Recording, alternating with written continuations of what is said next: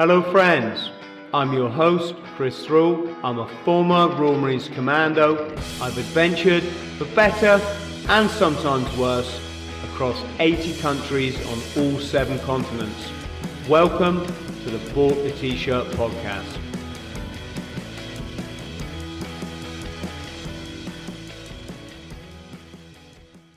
Martin, how are you, brother? How are you, Chris? I'm a bit hoarse, mate, as you can hear, but uh, that's not going to put us off. No. Um, so I'm going to ask my original question. Martin, how are you, mate? I'm, I am really good. I'm really good. I'm, I'm um, just enjoying the weather now as summer's coming, in. It just feels like you can see spring, you know, breaking its way through. And it just feels exciting times. I've got lots of good things to look forward to this year. So yeah, I'm, I'm in a good place. Yeah, definitely. So every now and again, I I just make contact with someone, and it it, it feels like I'm I've come home. You know, Yeah. because there's so much nonsense in the world now. There's so much misunderstanding about what life is, what the narrative is, and who controls it. That you you might know thousands of people, and you know I've got what 160,000, I think, on my social media, including my YouTube channel, right? Yeah. How many can you actually connect with to a point where you kind of see things, you know, along uh, uh, along the along the same lines? And uh, so, just from our conversations so far, mate, it's it's been great to meet you. Oh, thanks, Chris. I appreciate that because I feel there's a lot of synchronicities in what we we do in a sense. So I'm doing doing it within the art world and the film world, and you're doing it with your with your podcast, which I've been watching. And, and when you contacted me, I was I was honoured. Really, I was like, oh, great! I'm really glad that you're interested in speaking to me because uh, I've been making films now since uh, since I got out of the army in 2007, and it, there, there doesn't seem to be a, a lot of interest in what I sort of do um, I'm, I'm hopefully the voice of the military trying to sort of put out um, product into the world that, that shows an accuracy, an accuracy of, of war um, rather than, than what's been portrayed in the past. You know, and I did want to ask your opinion when you watched Diary of a Disgraced Soldier, what you sort of what you thought of it, Oh, mate, I, I was shocked if I was honest. right? but not not at the behaviors because I'm I'm former military. I, I know what happens in the military, mate. You know, I know what goes Yeah. on, and and I know what can happen in conflict. But I was like shocked isn't the right word. I was like hurt to the core by what what you had to go through. Um, so for our friends at home, who's the chap we've got to thank for putting us in touch, Martin? I, I got too many people to remember. Anthony, Anthony, I won't say his second name, but Anthony contacted me, um, Yeah. and he, he he's a, he, he's a lovely chap. Um, he's ex forces himself, and uh, I know he lost his partner, and he came to me because I've been a therapist for the last ten years as well. So you know, um, that's how I met him through doing my therapy, and we helped each other. You know, I did a bit of work Yeah. with him. So he's uh, uh, on my social media, got a hold of me. Hi, Chris, you've got to meet my friend Martin. And uh, he he sent me the link to your promo film, right? Or, or it was something like yeah, that. yeah, yeah, yeah. And um, again, for our friends at home, so Martin is the chap that filmed that, uh, let's just call it a memorable clip of Iraqi civilians uh, getting what appeared to be, what was a bit, a bit of a beating by British soldiers. At the That's time, correct, yeah. at the time it, it was obviously blown sky high by the media um, this situation where you you send our young men and women off to war then you pretend it's all like freaking jolly hockey sticks and cream scones on a sunday and cucumber sandwiches when in actual fact it's just the most brutal thing a person can can experience. Or you know not not everyone that goes to war but and uh, I will hold my hand up and say, when I first saw that footage, and because of the power of the media, it really just seems like, oh my God, this is British soldiers behaving badly. You know, what Mhm. are they doing? Oh, lads, you're letting us down. When I watched your uh, your, your documentary, again, friends at home, Martin's made um, a film and a documentary. We're gonna we're gonna talk more about that and put links. But I just felt for you the way it had been completely spun. Yeah. All of the backstory and, and the context stripped out of it to make it look like you were the biggest you know what on the planet, you know, a little bit sort of mental as opposed to soldiers at the absolute thick end of battle who've been who've been um, under constant attack for days and days and days. There's even a grenade going off in the footage, but this is a grenade. And not just that, you're surrounded by mobs, angry mobs, many of whom have weapons, even if that's just a, I say just, even that's a catapult. I nearly had my eye taken out by a by cherry stone, believe it or not, in uh, Pakistan. Lethal. yeah, lethal. Yeah, in Pakistan. And the guy just flicked it like that and it hit me right in the eye, bang on. Didn't have time to close my eye. These guys are firing at you with with um I remember my Black Widow catapult when I was a kid. They're lethal. Can kill and, you. And and of course, and of course, as, as I say, that's the minimum of weapons. You're under, you're facing up for days on end, and then of course, what came out of it? And then when I watched your your documentary, I just felt your frustration at the utter crock of you know what that is is.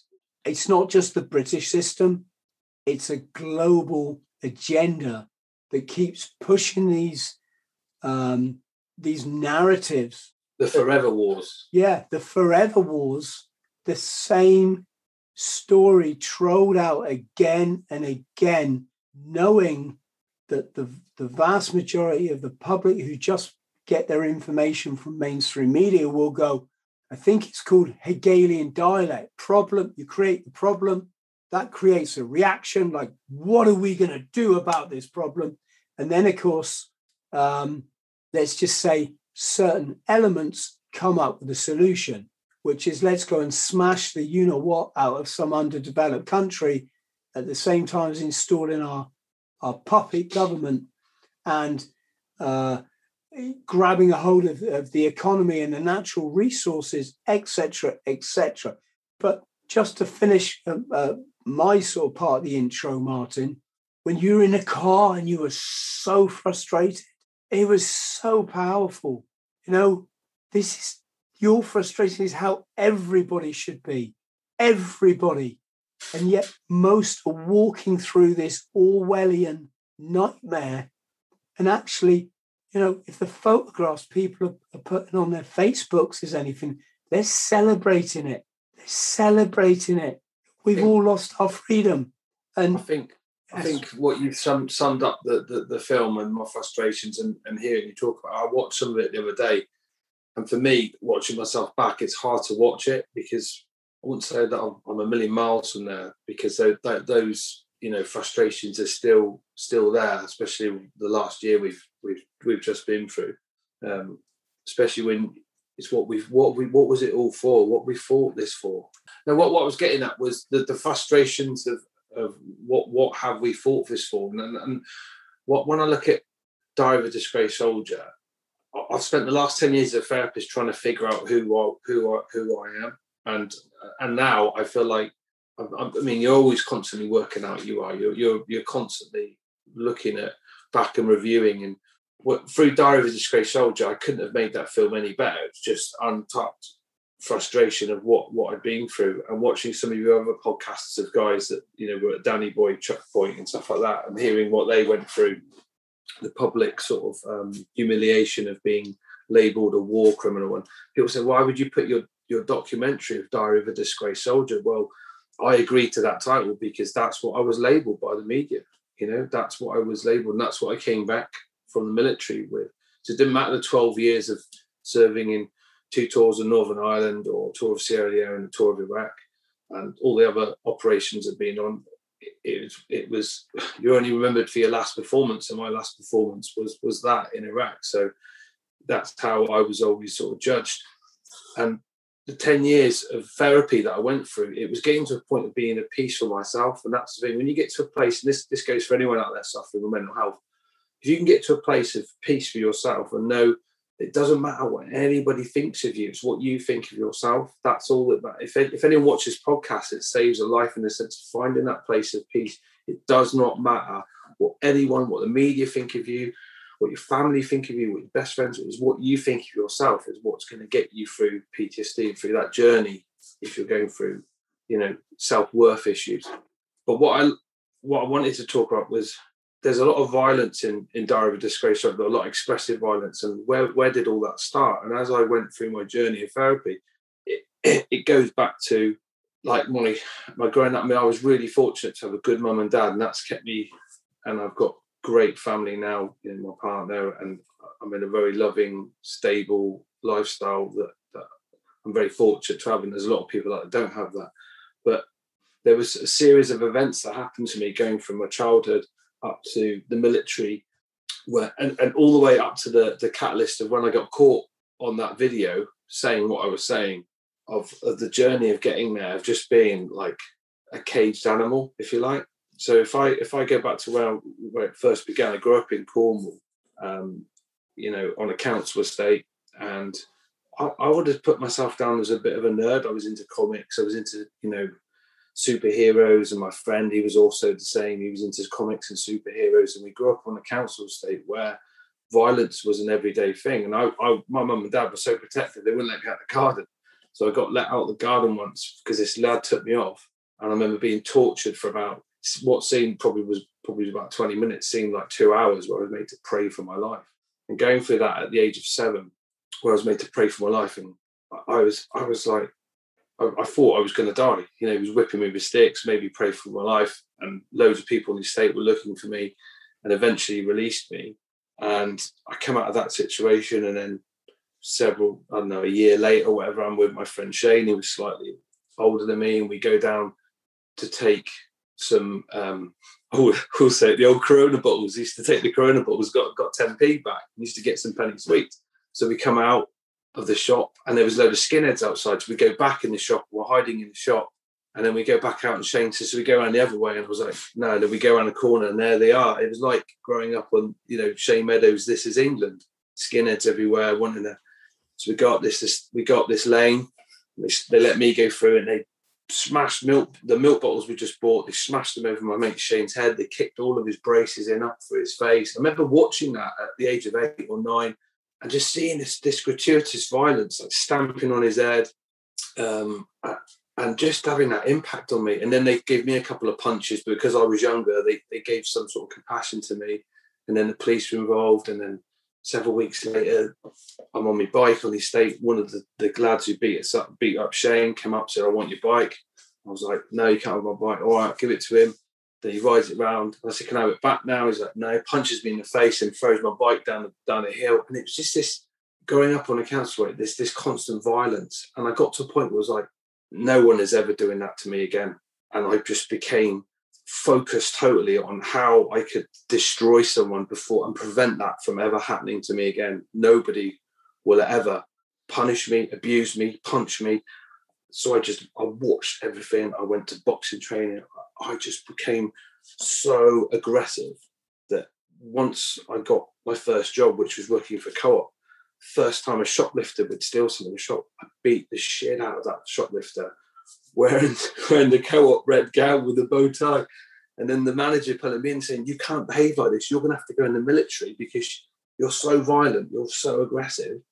You need to channel and focus your energy into something else. So I went into the army sorry, before that, I went to art school. So while I was at co-op, I went to art school, and, and I found art school really like I was around academics, basically people who just wanted to be like um, you know students and very intelligent people. And there was me coming from a rough, um, aggressive council estate, and then with these people that were that I admired their intelligence, I admired their way of being able to express themselves through art, and I just still had all this violence inside of me. So going in the military at the time just seemed like the only thing that I could channel and focus that. When I got into the military, I found the harder you work, the harder you train, the more aggressive you are, the more they promote you, the more that they channel and, and go, this guy's a mate, he's, he's, he's willing to, to, do this, he's willing to do that, he's willing, and, and they just push you towards, you know, getting rank and getting promoted.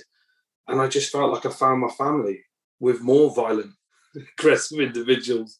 And we just became, when I joined One Ally, um, I found the basic training, you know, people will say like you've got your, you know, your special forces, you've got your commandos and your paras and that. I mean, for me, the training that I went through with light infantry was, it was brutal. Our basic training was, at the time, it was all the Deepcut murders that were going on. Sorry, I shouldn't say that, but the Deepcut incidents that were taking place. And, do you want to do you want to explain that for our friends at home? Well, yeah, th- this was in the nineties. There was a number of killings that, that took place. Uh, some some soldier, I think, was like shot in the head with the SA80, or, and they said it was suicide. Well, you know yourself, holding an SA80, or you probably had the SLR, I don't know, but to to to shoot yourself in the head with a crazy. Are you trying to say I'm old? so so yeah, the um the whole basic training. I remember being on exercise in in um, in Winchester, and we did the escape and evasion, and you know, for a whole night we were being pursued by by the screws, and, and I was thinking, now they're going to they're going to kill us. You know, they're going to actually kill us. they were so aggressive with our, you know, and they caught a couple of my friends, and I could hear them like like I could hear my friends crying like like that and they were getting peed on. They had sandbags put on their heads. All this stuff that was going on, like of how to process prisoners, was being taught to us. Sandbags on the head, plastic cuffs put behind the back, putting your neck, put into stress positions. All this stuff was just, it was just conditioning. It was just training. You know, I've got, hey, listen, I've got no grievance again. We had the best corporals ever, and they were preparing us for to be violent individuals, channeled, focused violent individuals to take on scenarios in Northern Ireland. When you're going up against the IRA, you know, as a 19 year old lad and going into bandit country where you've got the legends of Slab Murphy and flipping out like these people that have got like eight or nine con, you know confirmed kills of British soldiers on their belt and they're looking at you and they're looking at you these people were you know as terrorists go they're the best on the planet and we're there to try and p check them you know personally check these people so did all my basic training, went up to Northern Ireland in 96, which was my first tour, went up to Keady, Middletown. And the first thing I confronted with was harder people, again, a lot harder people that, that so I was lucky enough to have a guy in my section who was a it was a boxing trainer, ABA level boxing trainer, and he he trained me because I could hear my friend getting beaten up every night in his room. So I just offered to be this guy's punch bag, and I remember just being in the drying room. Remember the old drying room with the hooks right? And that was our boxing ring, literally.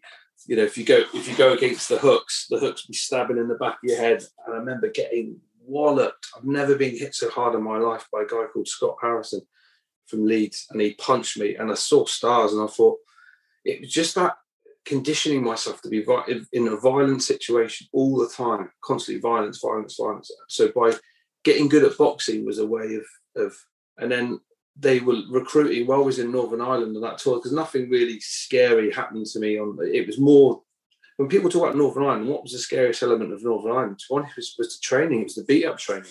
You're pumped with so much fear before you go out to Northern Ireland, showing you know like the signals, the two signals that got caught, video, the you know that doing all the IED training and just the countless scenarios you go through with. Um, I did all my uh, Northern Ireland training at Ballykinler Ballykinler, and it was just I remember it being so so scary, you know, like the sense of like what the IRA could do to you if they put a device in there. And we were learning from all the guys that had been for the 80s and the 70s, and these guys were were were teaching us everything they knew, preparing us for eventually what would be Iraq and stuff. So we were getting all this this this counterterrorism training.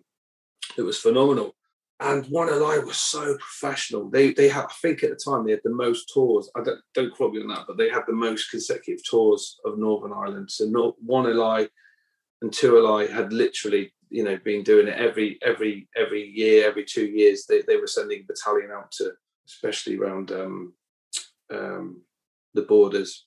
And I always is Northern Ireland. I just get a little Northern Ireland story of here. I remember getting out there and being so petrified of what could happen. Didn't happen, but what could happen. Proxy bombs. Remember the old proxy bombs and being talked about and being mortar attacked. And all I then remember was just stagging on and just looking at fields for hours and blokes doing things in sangars that you probably wouldn't want to mention. And uh, yeah. So so I just remember Northern Ireland being. I remember t- my t- turning turning up on my first team, and they said, "Right, you're going to be Antler man." No, I was lucky enough. I was white sifter man, so I didn't. Uh, and then I was team. I had to take the team med pack. I had to take the caltrops. The caltrops were. I had to have the IV and all that lot.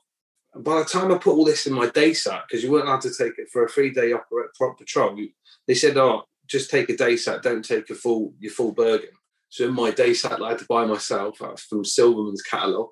I had all this stuff going in. I could just cram a warm jumper in the top. I said, "Where am I going to put my sleeping bag?" And they said, "That's not our problem, Crow."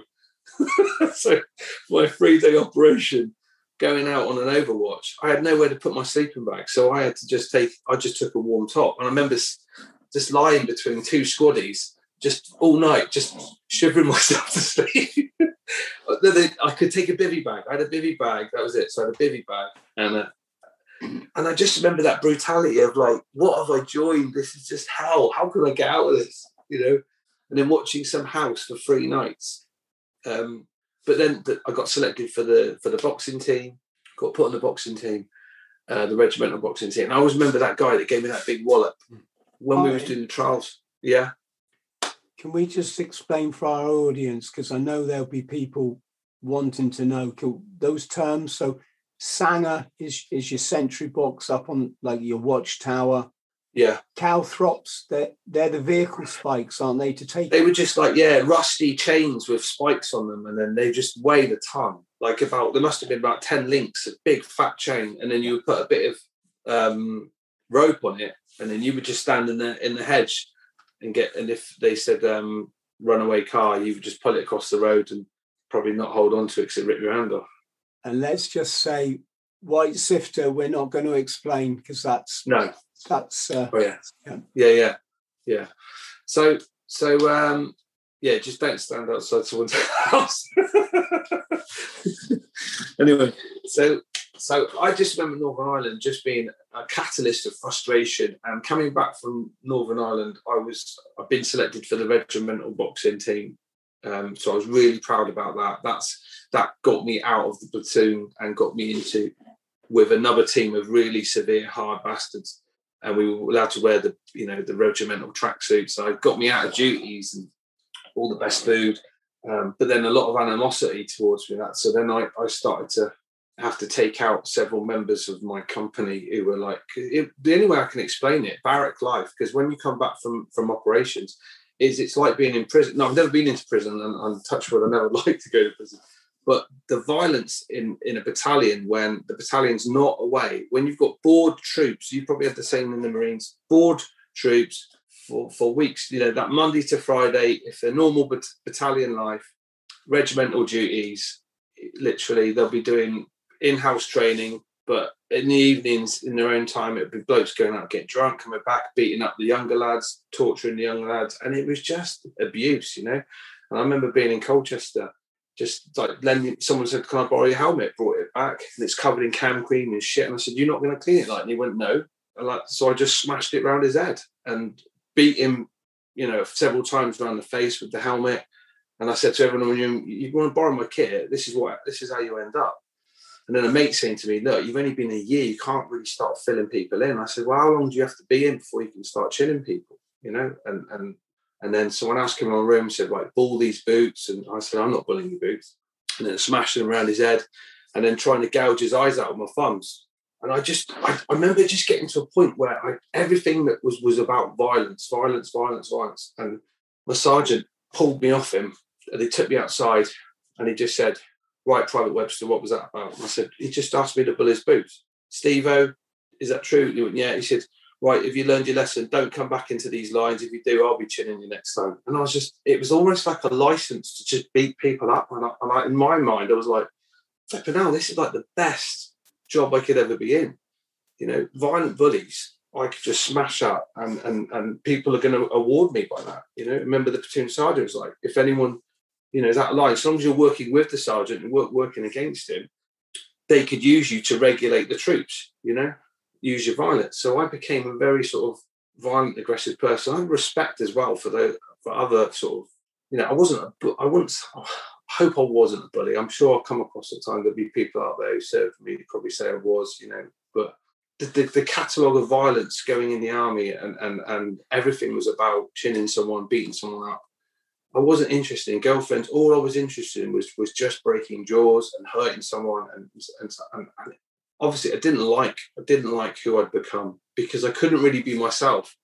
And it was the catalogue of violence of growing up to where I'd become in the army was this is who I am, I suppose. So Saturday night out, go out, and I would call it treating myself. Me and Jay would go out, another lad from Cornwall, and all we'd be looking for was to just to break someone's jaw, knock someone out, and what we call civvy bashing, you know. And I I think at that point I knew I had a problem. And my dad saying to me, "Martin, you, you're going to have to change your ways because you live by the sword, you die by the sword." And I was wasn't hearing the message until I got arrested, and then the rest of my battalion were going out to to, to Cyprus and I was going to miss out on this because I'd been caught. So we, our regiment was still based in Colchester, and I was going back on two ABH charges. So, and my brother was involved in one of them. So we were both facing prison sentences, and I had to pay for my own tickets back to Cyprus. The military wouldn't pay for that, which I don't blame them. And I came back, and because of my service in Northern Ireland, that sort of saved my ass. Really, went to Crown Court, uh, got in front of the the the, the, um, the judge, and pleaded not guilty to one of them and guilty to the other. And the judge turned around to me, and the jury convicted, uh, found me not guilty of one of them, and which um, I, possibly, I probably I probably did do it. I was drunk at the time, but it was just I just was in the darkest place ever, and I, I wanted to. I didn't want to be around. I, I was suicidal, and I thought, what a mess I've made of my life. And the judge goes, "Look, I'm going to make a decision today." He says, "I'm going to allow you to walk and I know the military will punish you. He said, but if I ever see you in this courtroom again, I will not hesitate to send you down for a custodial sentence for at least five years. Do you understand? I was like, yeah, thank you so much. Got out, got a mortgage, got my shit together, went for my Lance Corporal, started to really sort of progress forward and um, went out to Sierra Leone. That tour was um, was pretty intense. And then um, I think more and more with Sierra Leone was just seeing the level of brutality in Africa and in a, in a in an African, city, you know, just driving past and seeing a dead body rotting on the road like it was like a dead pheasant or something, you know, and and no one bothering to identify this person. Just that the the way human life is not respected. In done a few tours of Jordan, did the Falklands, and wow, that was an eye opener to see what those guys fought in. Massive respect. Um, what kind of stuff did you see um, down there, mate? Can you? I was we, we've in the done, Falklands. We've done quite a few Falklands podcasts, and I, I, mate, I find it hard to get through them without getting emotional. I, I, I if, if, as a filmmaker, if I can, if, if I, if I'm blessed enough, I love to make Goose Green, and I've even scoped that because I've been to Goose Green and I saw it, and what I was taken back by was just how underwhelming.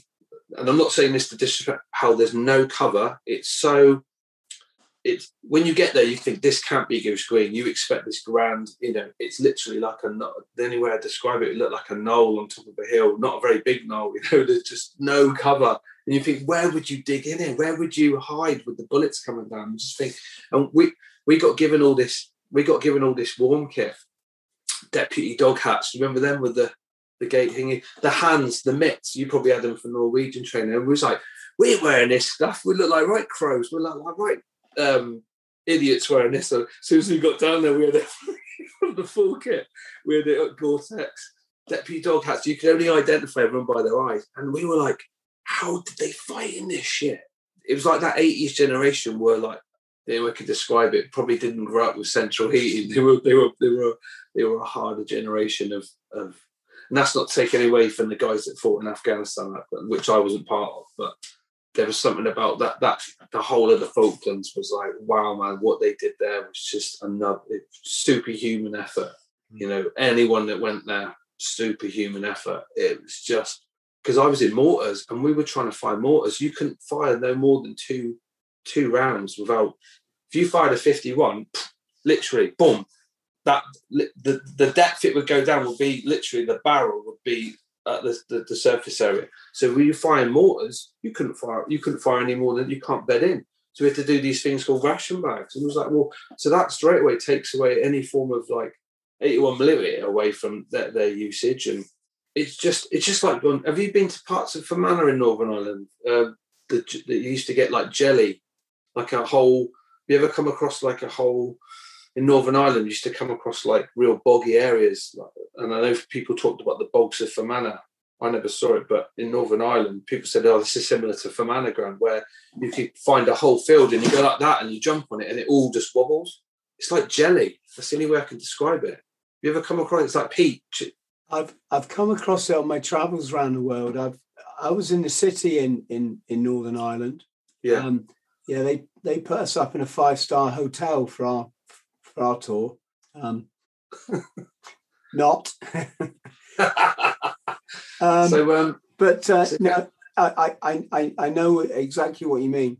For, for what they did in, in, in the Falklands for me is I, I just really hope I get to to to, to work with. I'd love to, interview some of the paras and Royal Marines and, and make a generic film that sort of not just covers the land troops. I already I've already written a script for for um, a film about uh, because I've been there from my experiences and then trying to support. What I'd like to do is, is interview paras to try and get did true you, stories mixed into.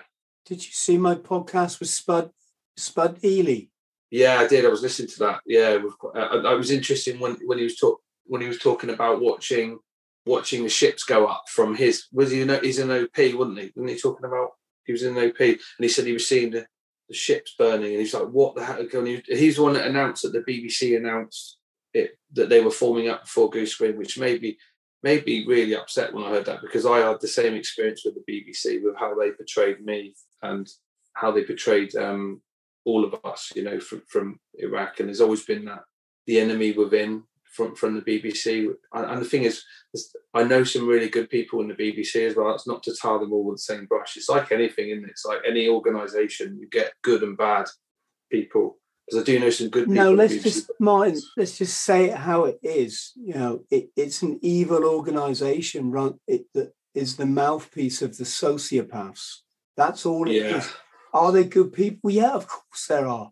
It's the same yeah. way as it's the same way in the military. Most of us were, were good guys, but the overall role in the structure of when you look at the global holistic perspective of what war is, what the military industrial complex is, you know, um, sorry, I, it, it, it's it's all just so prevalent at the moment, and I don't think people understand that everything you're talking about ties ties into what's going on today mouthpieces like the BBC have conditioned us to think everything is separate.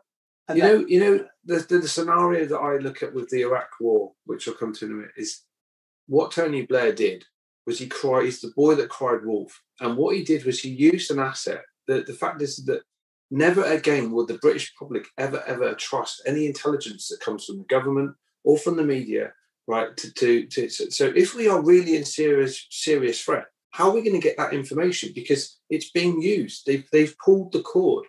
Right, you know, World War II. It was essential for us to fight and stand up for our country, and war was a necessary force to be used. And now what we've done is because of the forever wars, we've we've blown that force, and now good people like myself and all the next generation, they're not going to join up because they they realise that the the government and the and they the uh, like the powers that be have you have cried wolf. The boy that cries wolf told lots and lots of lies for their own personal gain and used what is the, the greatest military that's ever lived for the wrong reasons and left this sour taste in everyone's mouth.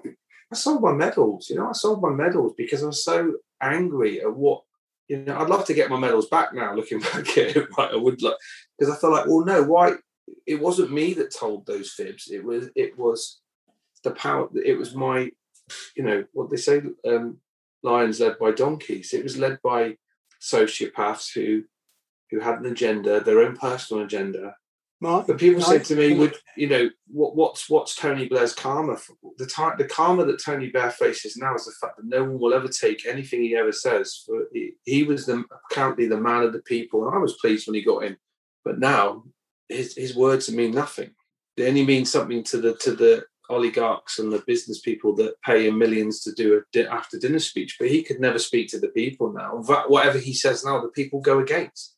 So that that's his that's his karma. That's his punishment. He signed the Faustian Pact, didn't he? He signed his soul to the devil for what he considered was success, he will get that for the rest. He will get the the millions in his bank. But and it's it's crazy because what happened in Ireland, you know, with Mo Mowlam and the work that she because he took the credit for what Mo Mowlam had done, bringing those you know those guys to the peace table, Adams and and um, Guinness and uh, never, never, never. What was his name? Um, Paisley and all those people. Yeah, he brought those. She brought those people to the table, and Tony Blair took the credit for took the credit for that. And but but going back to my story, so building up to Iraq, done two tours of Northern Ireland, tour of Sierra Leone. So I was pretty.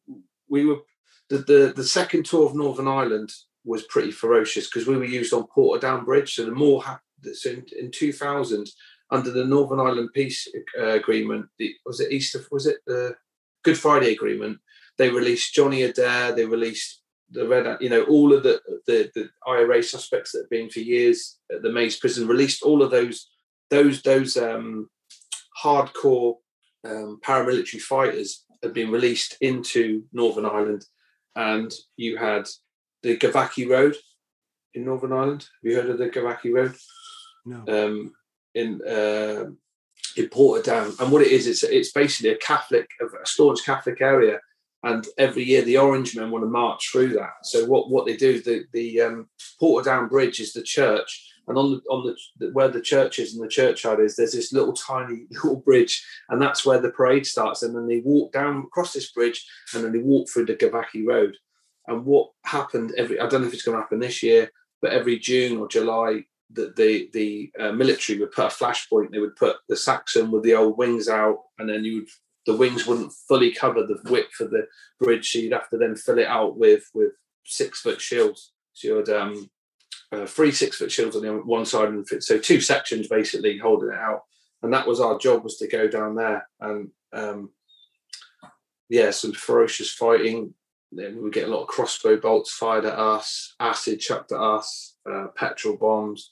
Nobody can riot like the, the Irish. They are the, they are the creme de la creme of rioters. I remember we was on Portadown Bridge, and uh, quite a funny story. We marched down, and I just said to my mate Liam, who I'd grown up with in Falmouth, and he was in my same t- he was in my team in Northern Ireland. I said, let's just take a chilled approach. So we got down there, we were there with the shields, and these um, UVF guys, whatever you want to call them, you know, were behind us going, telling us Bobby Sands jokes and telling us, and we were all like trying not to laugh. I'm a Catholic myself, and I was like listening to this stuff they were saying, and going, you know, your brick, no, we call those Brit bastards because that wouldn't have been there. But they were they were getting on our cases, and me and Liam were like trying not to laugh. So we started smirking. They go, "We've got a couple laughing here." So they're like talking to us, trying to get in with us, and we're like there with the shields, just staying composed. And I remember the, the final straw was someone had got chewing gum and put like a smiley face on his shield.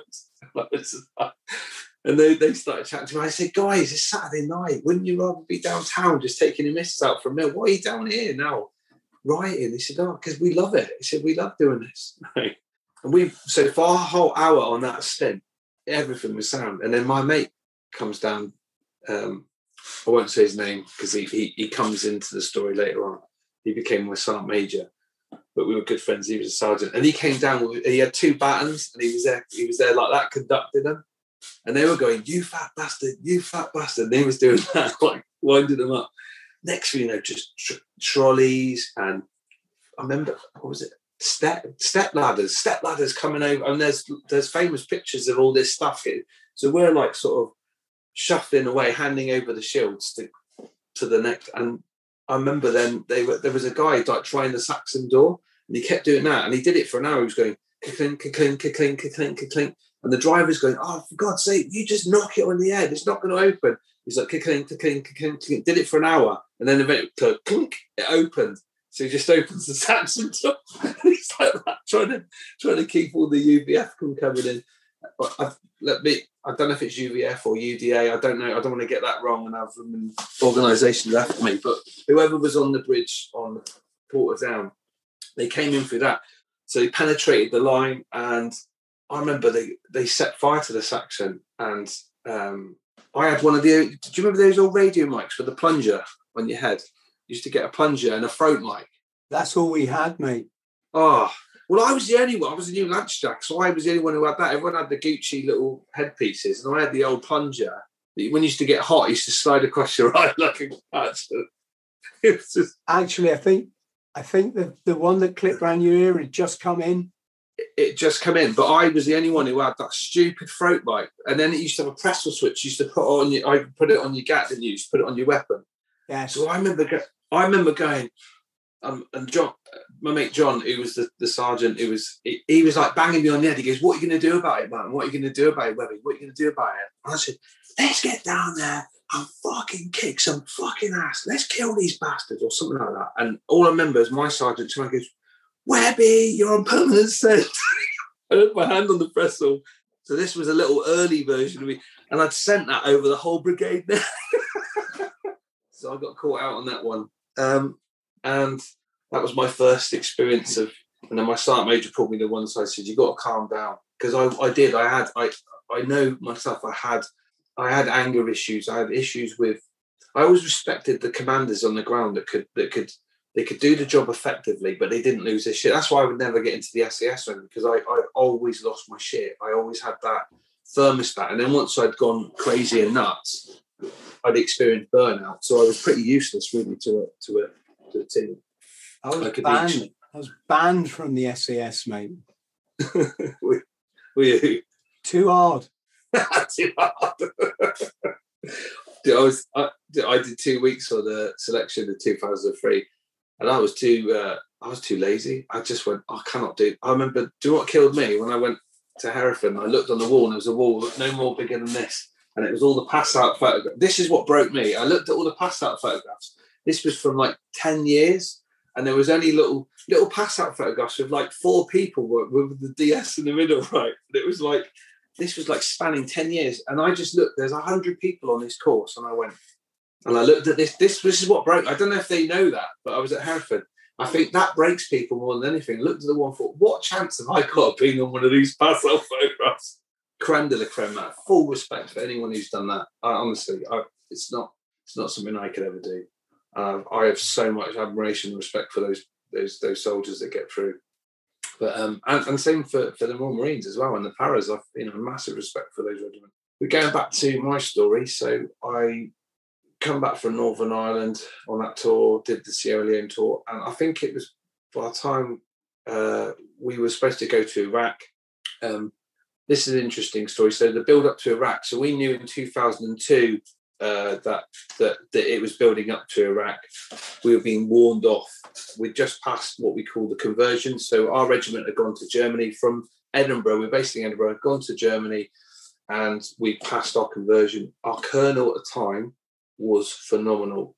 Um, I won't say his name because he's not sub, but he was ex special forces, and he'd um, he'd also been he'd also been SAS and also SBS, and it was very rare that someone from the SAS would would go and command. This this is what I was told. I don't know if that's true, but he was he he was well thought of by the SBS, and I knew an SBS guy from my local town who who actually said he he'd worked with our our CO and said he was absolutely amazing, really good to work with, and this guy's just top legend. He was in Gulf War One, and he really wanted to take us out to Iraq for Gulf War Two.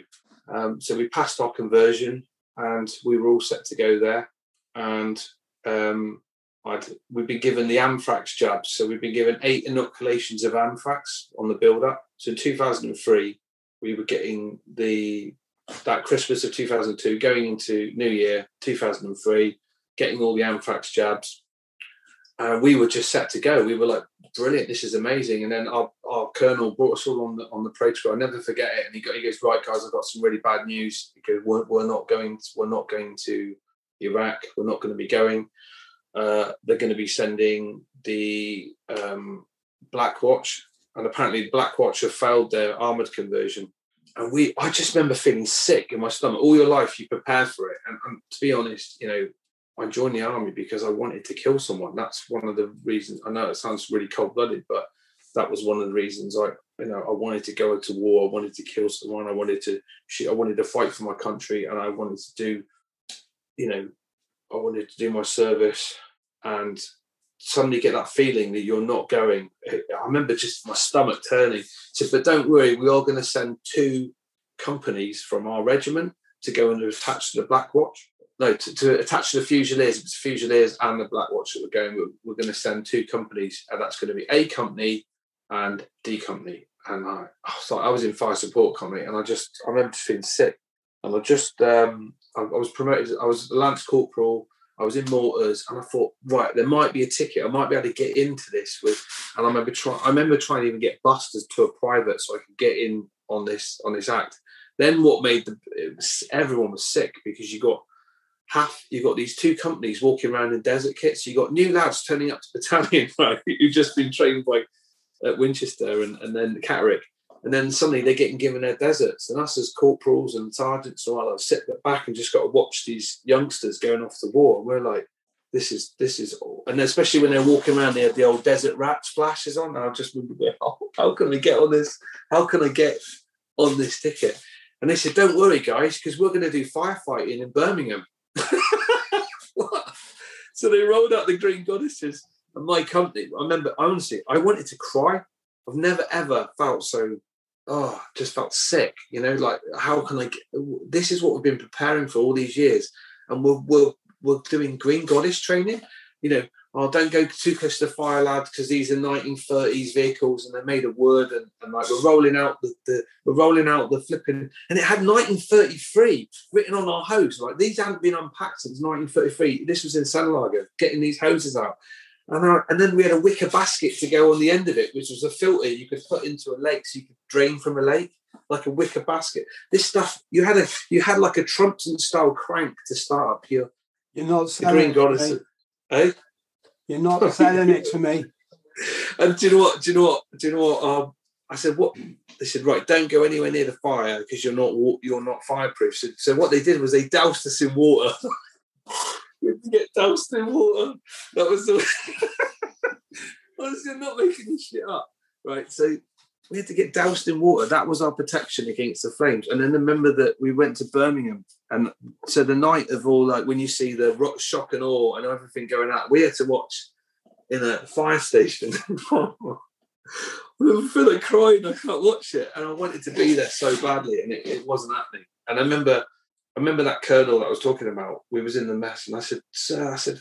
Why can't we go? He goes, Do you not think I want to go? Do you not think I want to take this this this battalion that I've trained to war, Cook Webster. He said, he goes, you got to deal with it. You got to man up and deal with it. He goes, we're not going. He goes, so just deal with it. That's it. And I went, yeah. And it, by him saying that to me, I said, so what was it that stopped us going? He said, I don't know if this ever been known before, but he told me that the reason why the first battalion light infantry didn't go um, because they were going to use the railhead from Germany. In Sennelager, there's a railhead. So a railhead is, is like, you know, an access for military to get onto the rail. And they were going to go all the way along the railway and get down to Turkey and come in through where the Kurds live. I can't remember where that is, but, you know, come in that the north way of Iraq. So we're going to come in through. So because Turkey had turned around and said, no, we don't want anything to do with the, the Iraq war, because Turkey said no, they couldn't use the railhead, they couldn't come through that country. Does that make sense? Yes, mate, it does. I'm just. So they, going, they were going to have to. They were going to have to go through a sea, a sea invasion. So, so because Turkey said no, that's why our battalion couldn't go. so I was really angry with Turkey. That was it. That's it. So the CEO said to me, "Don't blame, don't blame me. Blame the Turkey because it's not my fault that we're not going or something like that." And I. Um, so yeah, so we went firefighting, and we never even got to do that. They didn't. The the police, the fire brigade didn't go on strike in the end, so we didn't even get to put a fire out. So it was just like it was just it was a. So I, I we come back to battalion, and everyone was like, you know, when people talk about going to like Falklands after the Falklands, or they call picking brass, picking up brass, don't they? So that's what we got told. Hey guys, there's an there's a there's an opportunity where when we go back to battalion, when the lads come back from the summer of fighting, you know, um, Op Telic One, we might be going out to pick up their brass. so, we, so we were we were like that. When we got back, I remember getting blueys. Remember blueys, the letters that you could send for free in the military. Do we need to ex- ex- in the Marines? We call it picking up the cylinders. so, it for for friends listening, it, it's it's the cartridge casings. I, I know yeah. many of you know that or got that, but for those that are going, what what brass? Yeah. Well, I, remember getting blueys through, these letters come through, and my mate was going, "Yeah, having lots of fun, killing people, doing," and I was just reading it, going. I remember I felt like crying, like because I was like, they're just going to change our regiment forever. These people have done it, and we haven't. So no one's allowed to talk about it in the corporal's mess. No one's allowed to talk about it in the NAAFI. No one's allowed to talk about this full stop. We don't want to hear your war stories. So we get back to the battalion. They all come back. They're just cutting around in the desert still. Like you know, we've just been we've just been to war, and like so you got like corporals that have just that are trained recruits at, at Catterick, right, in conventional war fighting, and then they're coming back, and then the, the crow that they taught, the, the Sprogs, the Joes, whatever you want to call it, that have come back from war, going they've then got to do GPMG drills and that, and they go, well, no, when you've done it for real, when you've done it for real, constantly. So there's this whole disparity in our battalion, and it really ruined our battalion. I remember it just being like, we don't want to hear about it. And then there was this whole opportunity that we're going back out. So that was a double blow for the ones that had just come back. They only had like two months or something to literally resettle, and then they're going back out to do Op Telic free. So there was no real downtime for them, bless them. But hey, we got to have our war now. You've had yours. so, so we're getting pre-deployment training, and a lot of it's we're just going off what we learned from Northern Ireland and Sierra Leone. There's there's no rules of engagement. Obviously, there's no UN backing still for this war. Um, there's no rules of engagement. There's we're still going off. We're going to go off the rules of engagement of the yellow card when they don't speak any English. We're going off if you remember the old um, powers of arrest was the old green card, I think, the big green card from Northern Ireland, where you could these little cards were like up infantry's documentation on how to um, how to stop and search people. We had little phrase books with, but the the information that was leaking through, we had to pick the brains of the guys that had already been out there.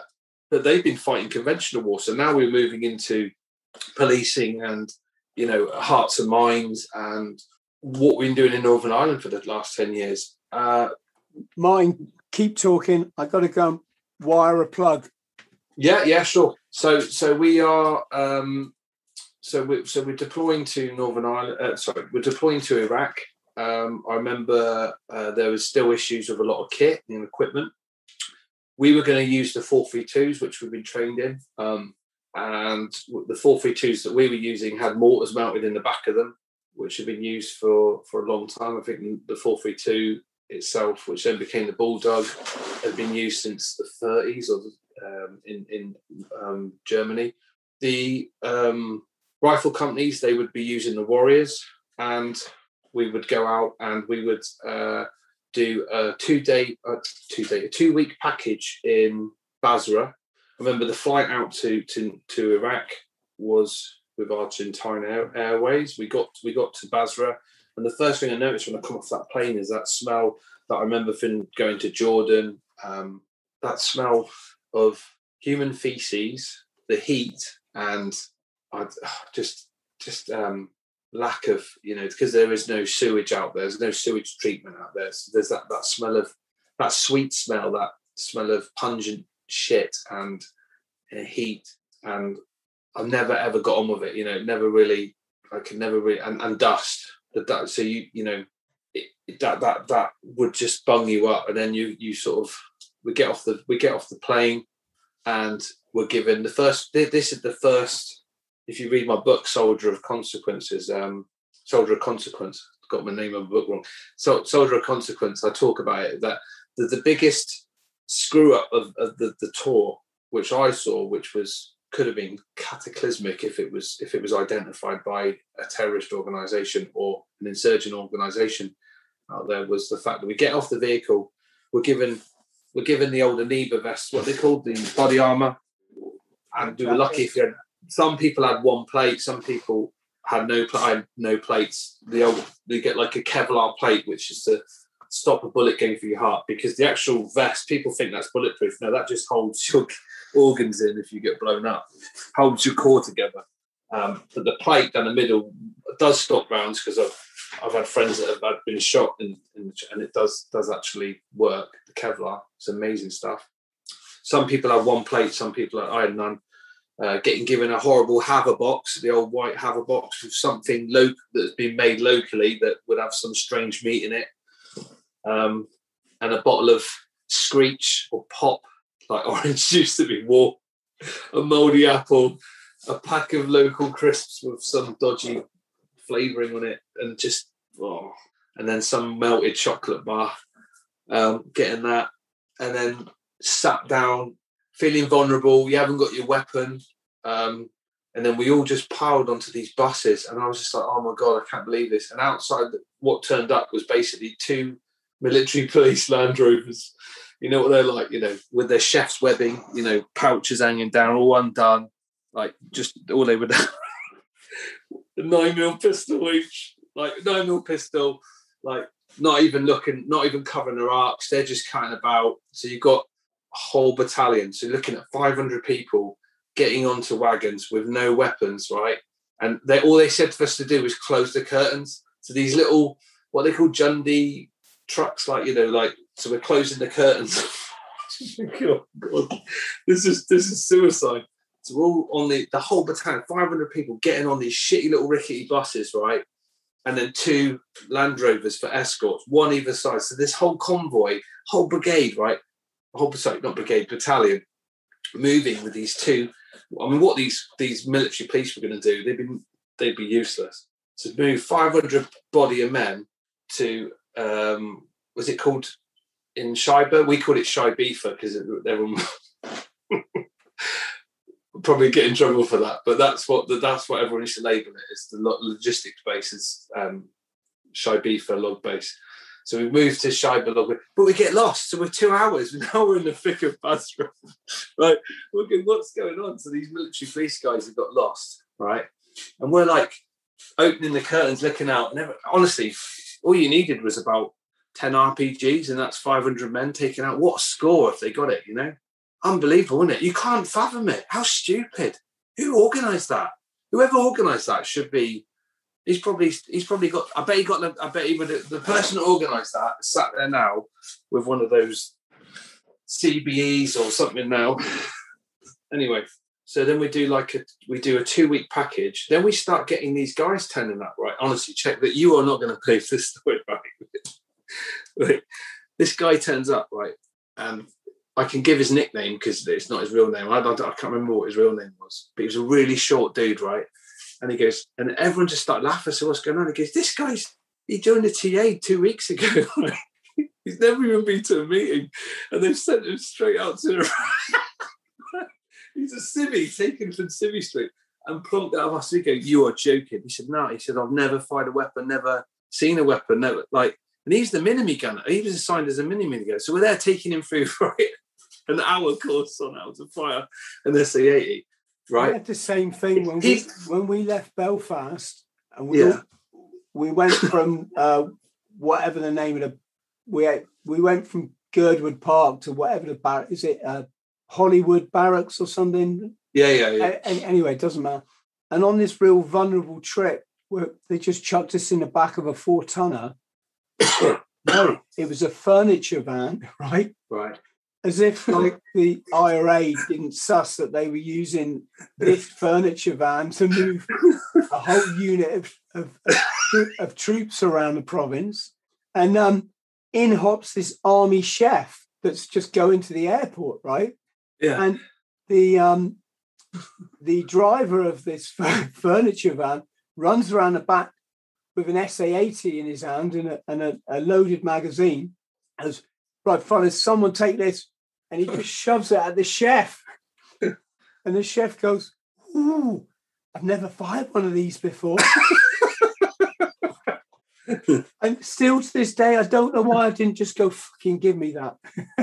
yeah, I know, mate it, the, the the thing is, by the time we got to Iraq, the, the it was so preposterous, the stupidity, the stuff. I mean, like the first, because the first wave they went on Op Telic One, they went out in green kit because, and the reason why they went out in green kit was because the government didn't want to put an order in for like I don't know hundred thousand deserts because that would have that would have triggered the media and they would have found out in two thousand and two we were, we were already set to go. Does that make sense?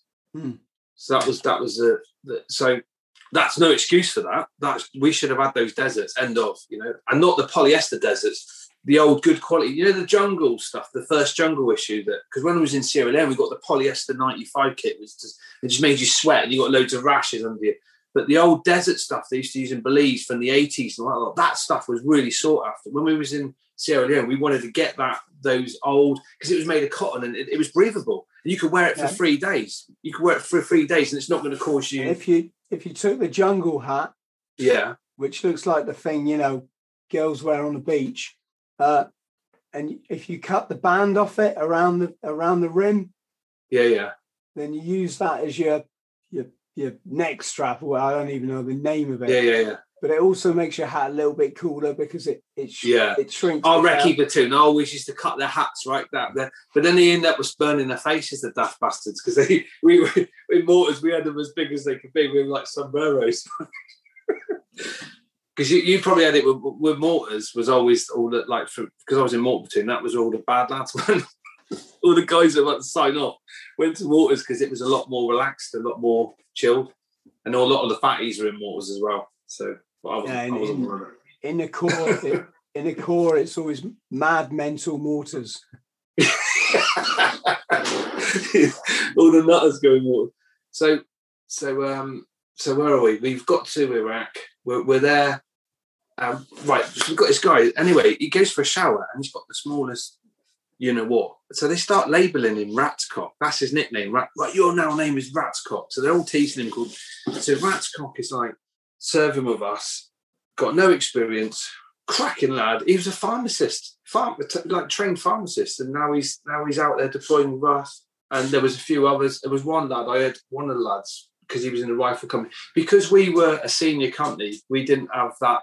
Like I couldn't behave like I would do in a rifle company because you have some seriously hard bastards in mortars. Like so, you wouldn't be like dishing out the punches and. and You, you got some stronger guy. So the rifle company is, is more fisticuffs and more you know, they're knocking each other out. And I heard that one of the young lads that, that TA, not like Ratscock, but he he'd, he'd fell asleep on stag because he'd never been shown, he's never been taught. So he fell asleep on stag, and one of the lads broke his jaw. And I thought that was wrong because at the end of the day, they don't know. If they don't know, they don't know. You can't beat someone up because they don't. That that for me was wrong to do that to him. Bless him. You know, the guy's he's a civilian who's been taken out. I mean, that wouldn't probably have happened in the First World War. They, at least they'd have got six weeks training before they went out to the front line. So they got this guy, completely preposterous. So the tour is relatively calm, right? In fact, it got so calm out there, nothing was happening. We started doing in-camp training. So I was like set to go on Brecon because I wanted to go and train recruits at ATR Winchester. So I'm starting to do beat-up training for Brecon to go and get my full screw and, and train recruits. That's how calm it got there was one incident where I came around. Was it? There was one instance where my friends, uh, come on my platoon, had shot up some some Iraqis, and this was the closest I come to shooting my weapon on the first part of the tour. We get the we comes over the comes over the intercom that we've um, got uh, six six Iraqi dead or something like that, and this was not far from Danny Boy, I think. So we drive down there, and the first time I've seen dead bodies like so. First time I've seen dead bodies that we've shot. So I'm like, right, guys, let's get amongst it. So the, the, our commander's on the ground. He said, right, Court Webster, I want you to go down this wadi and just patrol up there. And I'm thinking, no, because we saw a couple of um, uh, shooters running down that way. So I oh, I might get to shoot someone in. And you get that nervous sort of buzz, and I'm moving down this body. Uh, me and Jono, who's a sergeant, uh, and then I come across my sergeant major, and it was the first time I'd, I'd seen my sergeant major flustered. He was because he just shot someone. He's like, but no, we, just shot someone, like you know. And this, this, you've just seen like the different reactions in people once coming under contact. So you're seeing like Sergeant crack, really fit guy, lovely Sergeant Major, and he was like, flipping, no, I've just done it. I've done it. You know, I've done I've, like, and it's it's almost like the only way I can describe it. People call it like breaking your cherry. You know, it's like. So I'm like flipping out. There might be more down there. There might be more down there. Carried on down the body. There's no one there. Come back, and then we got to get these dead bodies back into into the town. So what do we do? What's the score now? You shot people, right? And then you're going to take them to their local village. They're not going to be happy about this, are they? So then we drive in. We drive into the village, and then the cut the the our commander, um, uh, Major Fawkes, he he said um, he was cool as a cucumber. Right, cool. Well, so we're just going to take these dead bodies into the Red Cross. We're going to let, and he's just so calm. Like the way he talked, the way he would talk was like like there was nothing going. Like this was a normal deal and then we're gonna we're gonna drive out of it. Like, and I remember Assad, our our interpreter, and if there's any heroes that come out of my stories, it's, it's the people like Assad, who was an interpreter who, who was assigned to us, who went, Webby, Webby, grenade. And he, he spotted this kid with a grenade. He was about to toss it onto our vehicle. And I remember just lightning cocking my weapon. Weapon's already cocked, but it was, I just, I tried to make, like, I went, I, I clicked to just, just to create some noise because it's already cocked. So I'm like, you fucking fuck, you throw that in here and you're fucking dead, son. This kid must have been about, I don't know, nine or 10. And he's there with a great, and this is what you're faced against. And I'm looking at him, he's got the pin, he's got the, the and, he, and he's literally about to pull it. And I went, You do that and you're fucking dead. Do you understand, you little prick? Anyway, he's looking at me like that. And he knew I meant this. I will put bullets for your heart. You put that in our van like that. And he he, he walked down the road. He carried on down the road and he went round a, a wall. And then I was concerned it was going to come over this wall.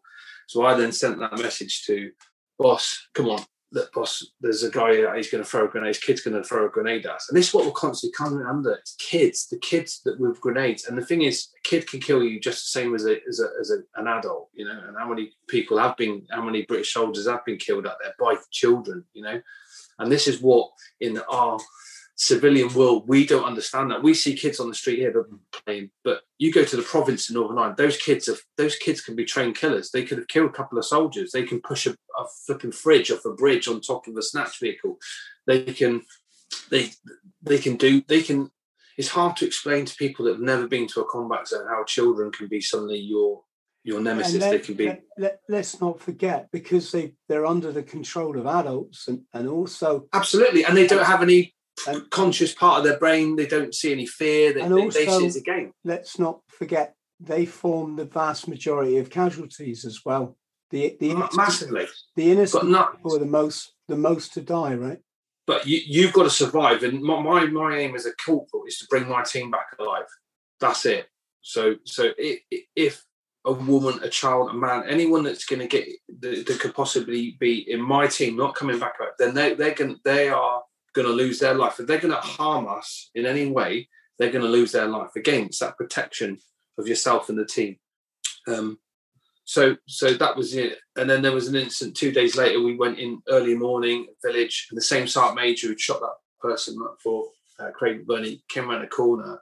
He was stood there, and we'd gone into this village early in the morning, done a raid, and I remember seeing this guy with an AK 47 just coming around the back of the, and he was about to gun down the colonel uh, the colonel, the, the OC, Major Fawkes, and Craig with Burney, Sergeant Major, they were stood there talking, and I'm and I'm I wasn't made ready at this point. So cocking my weapon was a great. It was a great way to cock your weapon because they when they hear that bullet slide in, it makes that it's it's almost like right. You fire that and you're dead. End of. This is no. There's, there's no conversation here. And I, I challenged uh, me and Brownie challenged this guy. And I remember Sergeant Major went, "Thanks, Scott Webster. Thanks for watching my back there." Because we, we we'd seen it seeing this guy coming in. So they were the only two sort of incidents that really happened then. And then it sort of just calmed right down. Coming up to Christmas, winter period for 2003, going into 2004, calmed right down. And I remember doing my uh, uh, pre uh, Brecon training. So I was doing like lessons, uh, weapon handling lessons, and just skill at arms stuff really, and a bit of tactics, and doing a bit of fitness, being at ICFT, the the two miler with um, in your webbing, rifle, helmet, as fast as you can do it. I think got like 15 minutes to do it. So we were running that around camp, and same with the guys that were going on for the sergeant at Brecon. So all of that was was happening. So I was going to get my Christmas leave. Went back for Christmas. As soon as I get back for Christmas leave, on the TV, Alamara, seeing my my platoon fighting, holding up like riots, and, and I was like, "What? What am I doing here?" So so Christmas, uh, January time, I'm on, I'm in Wales watching it on the TV, watching my mates getting some in, in, in Iraq. And I'm thinking, right, what's the strategic way out of here now? Right, I've got three more weeks of this um, phase where I've got basically, I needed my skill at arms because I want to train recruits. That was my aim was to become, a, so I've got three more weeks here. And then I've got to do another six weeks battle. The, they call it um, the battle phase of Brecon. And I thought, well, I can go out to Iraq now. I can finish my my skill at arms, right? And then I go on to the, what they call the tactics phase. So you're doing basically conventional warfare. But why do I want to be doing tactics in Wales when I could be out in Iraq doing it for real? so what I did was I, I, I did my I finished my skill at arms phase right, and then I pulled a back injury. Right, I remember doing the the build up training for tactics. So I pulled a back injury. I said, "Oh, my back's gone." Went into the med centre because I'd had back injuries before. They call it the Brecon sniper. so I used to get it. Off, I used it to get off um, when I was on um, selection. I, I I was like, "This is too hard for me. I'm getting off it." So I did the Brecon sniper, come off uh, SAS selection 2003, and then 2004, I, I was back in Brecon again to do the bloody um, what do Sorry, they call it? Ma- Martin, it- it sounds like we're skipping a bit here. You, No, because what I'm going to do, I'm putting, I'm putting everything is how did I get back out of Iraq? Because I was sent back to England to do. So I was, I wasn't even when I got done for what I was done for in Iraq. I wasn't even supposed to be out there. So what I did was, I was like, I faked a back injury on Brecon, right? Done my tactics. So I got that in the book. Mate, what I'm trying to get to is, did you say you were on SAS selection? I was on SAS selection in 2003. That was before. Um, I was was it 2003 or 2002? It might have been 2000. And, it was 2003, I think. I can't, I can't remember, but I was on SAS selection. I managed to get on the the, the, the two week that you do at Hereford, and I got onto the, the full selection. Um, that's it, because when all the firefighting stuff, so that that SAS selection was about when all the firefighting nonsense was going on. So everyone was at war and SAS selection was still going on in Brecon. So I did it, yeah, 2003. I did my my my SAS selection. So it was a full on year. I was here, there, everywhere, you know. So, but I came, I came. Listen, I don't make any crimes about it. I found SAS selection too hard. I couldn't. It wasn't for me, right? And then when I did the SCBC nonsense, what they call it, uh, juniors. I did the tactics, got that tick in the book, and I'd already been promoted to corporal. Thought, well, why do I need to do tactics for when I can go back out to Iraq now and do some real fighting? So I rung up, I rung up Germany, and I spoke to the movements clerk. You have a movements clerk in your battalion, which allows you to, if you're going to go back to England, you have to go in with a movements clerk, and they book you the flight, and you're going on a course. And so I rung up the movements clerk, and I just said, "Oh look, I've, uh, I've, I've been, um, I've, I've been discharged from uh, Brecon." Major Fawkes has requested me to be back in. so I used my boss has requested me to be back out in Iraq. So she said, "Don't worry, we've booked you on the next flight from Hanover to Basra uh, in two weeks' time." I went, "That's awesome." So I drive back to Germany, have a week off. Um, my mate is on rear party, so he he he drives me to. I've got no weapon, just got my kit to go back to Iraq. Um, and when I was in Iraq, I bought one of those Garmin GPSs. So when I was in Iraq in 2003, what I did was I every time I we was I hit a waypoint. I don't know if you remember using the old GPSs, cracking little bits of kit. And used to put a waypoint. So if you were driving up, a, like we was at the notorious Route Six when I was coming from um, Alamara to Basra. Just to explain geographically, so in in Iraq, imagine you've got Basra, which is the start point of Iraq, and then you've got Alamara, which is along the notorious Route 6. Then you've got um, Baghdad, which is further on. The deeper you go into Iraq, is obviously the capital of Iraq. So you imagine Basra and, and I think they're probably about 300, I mean, 300 miles apart. And then halfway between that, you've got Camp Alamara, which is where we were based. So we were between Basra and, and Baghdad. That's that was that was the area that we were sort of my regiment were deployed to.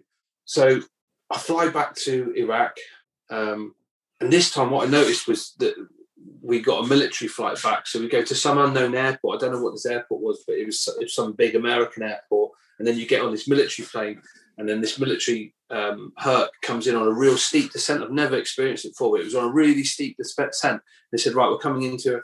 And I remember the door gun and then blowing chaff out, and I remember it feeling very different from when I left in 2003. So the, this felt more there, there was definitely a def- different tension. I thought, let's have this. This is going to be awesome. Get into, um, and then I, I, remember seeing Nell McAndrew. She was on a BFBS tour, whatever. You know, when they get like a famous person up there, and she had to use a portaloo. It was disgusting. Shit, all those shit and porno mags in it. I went. I went. Apologies for the. Um, that was in Basra Airport. And then I spoke to someone down and I said, look, how can I get to Abu Naji? How can I get to uh, Al-Amara? And our camp was called Abu Naji. How can I get there? And they went, there's some RLC guys that are driving up that road, uh, driving up Route 6. You might be able to tag along with them. So I went up to these RLC guys and I said, hi guys, can I get a, a lift with you up to Abu Naji? He went, yeah, sure. So I spoke to the driver, very similar to the, you know, I said, where's your weapon, mate? He went, oh, in the back. So I'm like, what? So I, I said, do you mind if I take this? Like, so I took his weapon and it was caked, it absolutely caked in shit, caked in dust. Typical RLC guy. no offense to out there, but this was this was not a good this was not a good look. So I take his weapon apart, strip it down, clean it, get it all oiled up, nice looking. At, get his took his took his magazine apart. And what I always used to do, I always put twenty rounds in because uh, the special forces guy taught me that. He said, always have your, your twenty rounds in your first magazine because the spring do you think you've got 30 rounds? We used to carry what 30 rounds in, in magazine for a whole tournament and I not fire a weapon once because if you didn't have a contact, you know, and you always used to take your, your bullets out to let your spring get the springless back, didn't you? And then oil the spring. So I completely took the magazine apart, got my first 20 rounds in there, ready to go, caught my weapon, so a bullet in the chamber, GPS on, GPS on. I thought, right, if we get contacted, if this RLC guy don't give a shit about it, this is my weapon now, and I'm gonna. And then what I do is I'll do my little Bravo two zero to get back to Abu where all my mates are.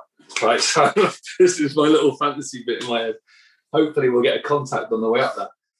So we drive up there, turn up to Abu and everyone's just like, "Mate, you've missed a party." I don't know if you've ever seen Tackleberry from Police Academy. Do you remember? And he always used to miss the riot, and he's just, like, "Oh, I can't believe I've missed it again." And they went, "You've just missed the Battle of Qal'at Salih," and I was like, "What? was Qal'at Salih?" He goes, "He goes, you're not heard." And they go, "Well, um, if you look it up, there's a there's a book called Condor Blues, um, the Battle of Qal'at Salih or Qal'at Salih, uh, and I've been there before, but only on patrols." And he said, "What happened was."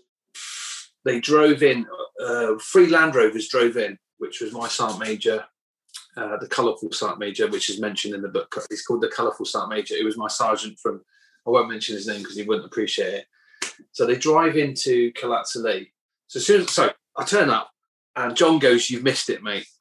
He, so John sits me down. He's the sergeant major. He goes, "You've missed it, mate." He goes, he starts explaining to me what happened. He goes, "We can't even go out, me and the boss, because we've got like fifty fatwas on our head and all this shit." Right? He said, "He said we drove into Qal'at Salih. He said, uh, me and uh, another guy called Dave. He said, we get out with the boss and we started interviewing the police. And we said, right, we want to inspect the police. Their, their job was to, to keep an eye on the police and what the police were doing. We want to look in that room. And the police officer said, no, you're not going in that room.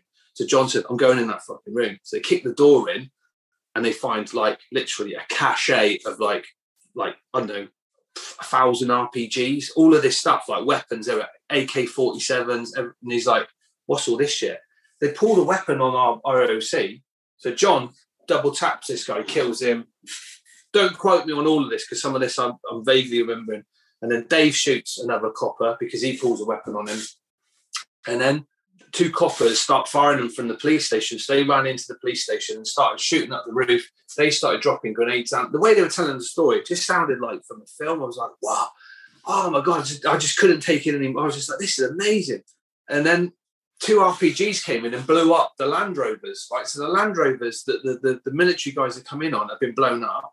These guys are hiding behind the wall. And there's a famous picture on the book Condor Blues. If you see the, the, the book Condor Blues, there's a picture where they're all hiding and you'll see Major Fawkes because he's got a little hat, a little tiny um, desert hat on, and everyone else has got their helmets on, they're lying down. So then they all ran into the police station and Harry got shot in the ass. Um, Trent Martin, big fat Trent, picked up Harry and ran with him. And he's like, I hope you're not dead, Harry. Harry's like, oh, they, so they rescued each other. And, there was, and then they was all in the building, and the whole of the town of Police starts kicking off and starts firing at them. Then another call sign came in. They had they had our they had our female pay clerk trapped in because she used to do a bit of interpreting. I can't remember what her name was. Ginger girl, really nice girl. She was trapped in the building with a blesser. She had the gun set. So John, who was the the, the sergeant major, right? He started deep. The other lads told me John was just absolutely hilarious. They said he was he was he was doing karate kicks. like as the bullets were coming in, he was doing karate kicks, going ha ha. Right, lads, this is what we joined up for. Take your positions at the window. He said, he goes, uh, targets will full in it. And he just started detailing out, you know, giving them their arcs. And then he started chucking out AK 47s, RPGs, and started going, right, let's use these weapons against them. So they started using the um, the the stuff that was in that was in that PlayStation. Major Fawkes is on the blower asking for support, and um, then they're getting phone calls from from the from the from the people of Qal'at Salih saying, if you do not hand yourself over, you'll be killed like the the, the military police because the military police were killed in 2003 at um, what was that? Is it Masayaka? I think it was no, so I can't remember what it was called now, but another village up the road. The military police were killed because they went into the building. Yeah, was it Naz Naz Naz something, or am I? Do you want to just six? Do you want to just explain because um, so people six, get... six military poli- six military police were, were were executed. They they they went in to investigate some paras that had been in a contact. They went in. This is what I was told that when I was. They went in. They left their vehicles outside, um, which had their rifles on in the rifle racks. They didn't have the rifles on. They only had their nine mil pistol on. A couple of nine mil pistols. Uh, the interpreter said, "Look, they're going to kill you." The interpreter, because the interpreter told us this stuff out there. The interpreter jumped out the back window of, of the police station and made his way to Route Six, and the and the military police then handed themselves in, where they then were, were tortured for two hours. There's there's a lot. I think there's a the film with Tim Roth in it where he played the father because one of the fathers was that Reg Keys, Reg Keys, because he did a big. Remember he he took on Tony Blair and there's huge amount. He he found out that his son was tortured through through opening the coffin. So there's a lot of stuff on that. But th- those those guys were um, unfortunately we learn from their their mistakes. So you can't hand yourself into these people. They, they will butcher you. They will chop you. They will chop your primates off. They'll skin you alive. They'll set fire to you. They'll do things to you that you can't imagine. Hello, still there? Yes, mate. It was Majar Al Kabir. Is it? Is that does that ring a bell? Yeah, Al Mujib Al Kabir. Al Mujib Al Kabir, yeah. Mujib Al Kabir, yeah, oh, something like that. Sorry, mate, I've lost my thing of no. One sec. Keep, keep yeah. talking. So you have Al Mujib Al Kabir, then you've got um, so then you've got Qal'at Salih, which is the next big incident where a military cross was run. It was won by a guy from the PWRR. Now that's not to take anything away from him, but he he was a sergeant who was in the area. He was at um, Camp Condor, and they were doing like a pre-handover because we were getting ready. We were weeks away from handing over to the PWRR, which was um, so this this sergeant came in to back up um, our our officers uh, officers um, ROC uh, Major Fawkes his his call sign. So they had some extra troops to boost them up, and he came in. he got his he got his I think it's a part part of his hand shot off and he carried on firing from the window. So he got he won the military cross for that. Um, I wasn't there, so I'm only going off the stories what the guys told me. But but what they were telling me, they were saying it was phenomenal. And one of the funny incidents was was the Ross Strick, who's from St. Just. He said to me, he goes, Martin, he's honestly John Wayne was so funny because he was making so many jokes and having so much fun. He said we didn't feel in danger, so we were just enjoying it. He said even though it was really scary, we just enjoyed it. And I knew John was like that from working with Northern Ireland. He just he, he just had this sense of humour and this sense of feeling when you're working with these commanders that because they're having such fun, you don't feel in any way you think, well, if they're feeling like that, then we should it just spreads this this feeling of joy when you're in the combat. And the guys were like, honestly, just cracking jokes. Next thing you know, there's a phone call and it's the the, the Iraqis and, and they get the interpreter and the interpreter says, you know, if you don't hand yourself over, you'll be killed like the men at uh, Al Kabir. So John Waite goes, right, we've got our demands. And they said, so I want you to interpret this to, to the Iraqis. And they said, demands? He said, yeah, we want demands, right? So John said, I want, I want 12 pepperoni pizzas and some garlic bread side right? Puts his order in. And he goes, make sure you interpret it. So he said, oh, we want six, 12 pepperoni pizzas and they signed on the garlic bread. And um, yeah, they it, it it went on all night, and those that were involved in it, uh, that that should be made into a film. If I that's another little film. Like, I wasn't there, but flipping out, it was. So I thought, well, if they've had this big battle here, there might be some battles left, you know, coming up. And boy, was it was it going to happen? Can't they always? It's almost like the Iraqis gave you a couple of weeks in between each contact. It, it probably didn't happen later for the PWRR because they had a right shit sandwich when they got there. So things had, things had uh, calmed down to the point where we were having a curry night. That was it because it was coming to the end of the tour. We'd actually handed in our Modocs, the Modocs to explain our your night vision goggles, you know, PMGs, and anything Gucci, any Gucci kit that was sort of like we, you know, to enhance all our riot shields given in the riot kit, plastic visors, visors around the head, around that used to go around the front of your helmets. Um, so we're giving all that kit, giving our tracer rounds back. So we're giving the tracer rounds back. So we didn't have a tracer. Um, just to be aware, when I was out in Iraq, I bought an extra 150. No, I bought an extra two, 300 bullets off a off a Scottish soldier.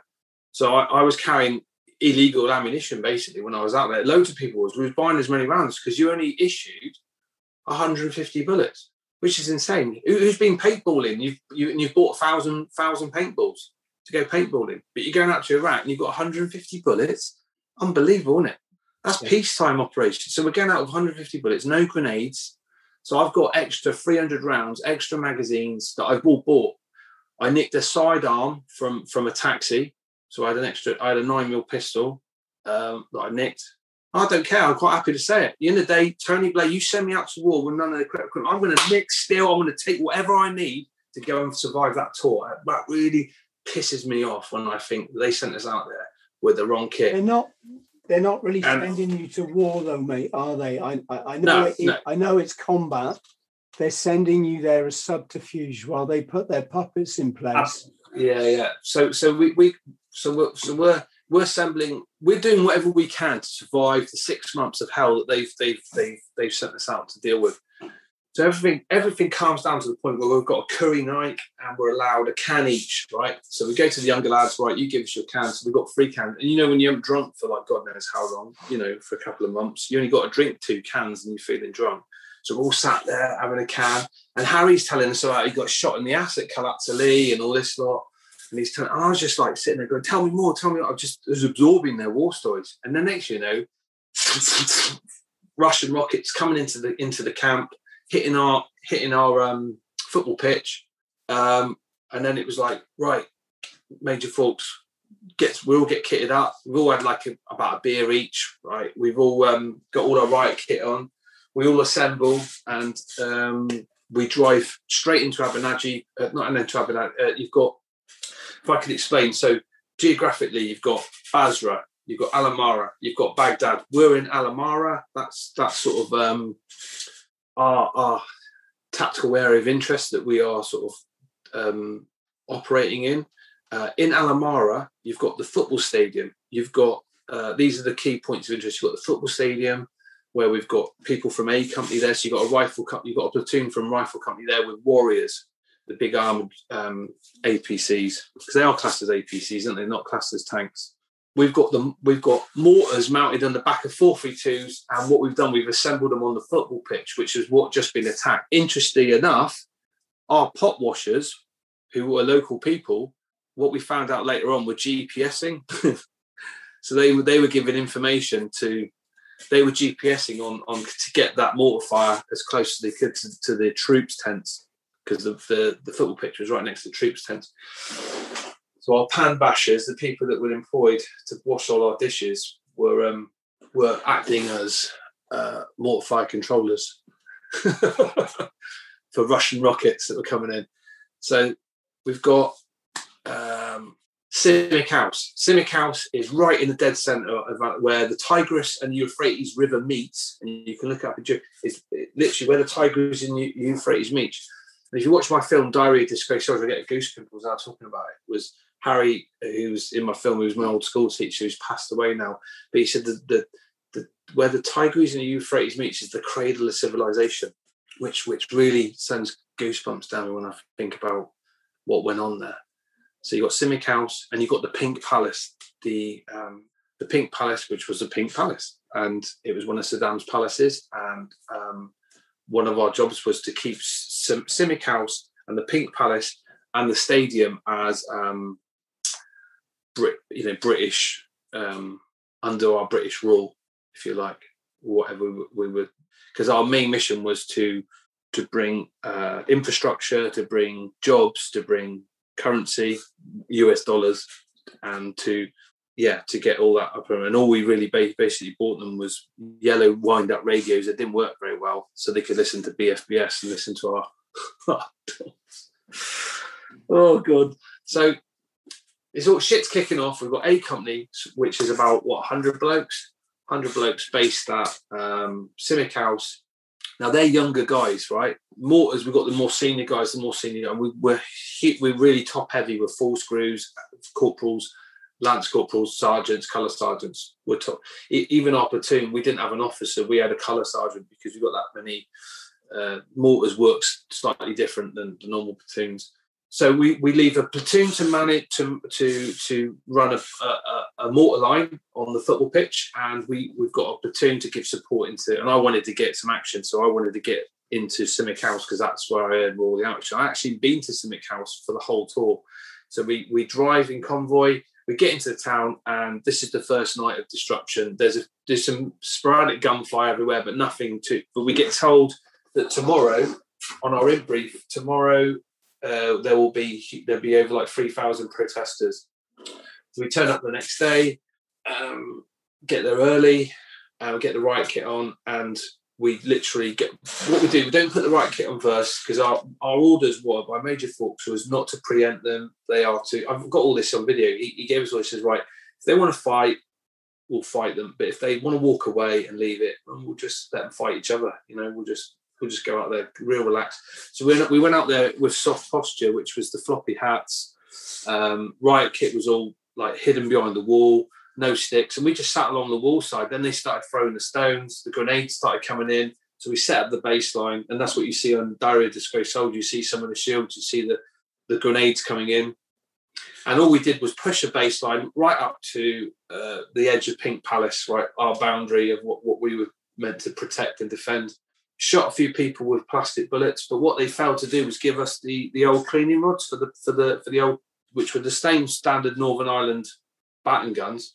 But when you haven't got the brushes to clean them out, you know after six or seven rounds, they get they get coated with carbon and they don't fire. so they literally just come out like that, out of the barrel. So in the end, it was just a deterrent for making a noise because they, they were useless. We didn't have the, the barrel brushes, plastic shields, grenades coming in. Grenades don't do anything.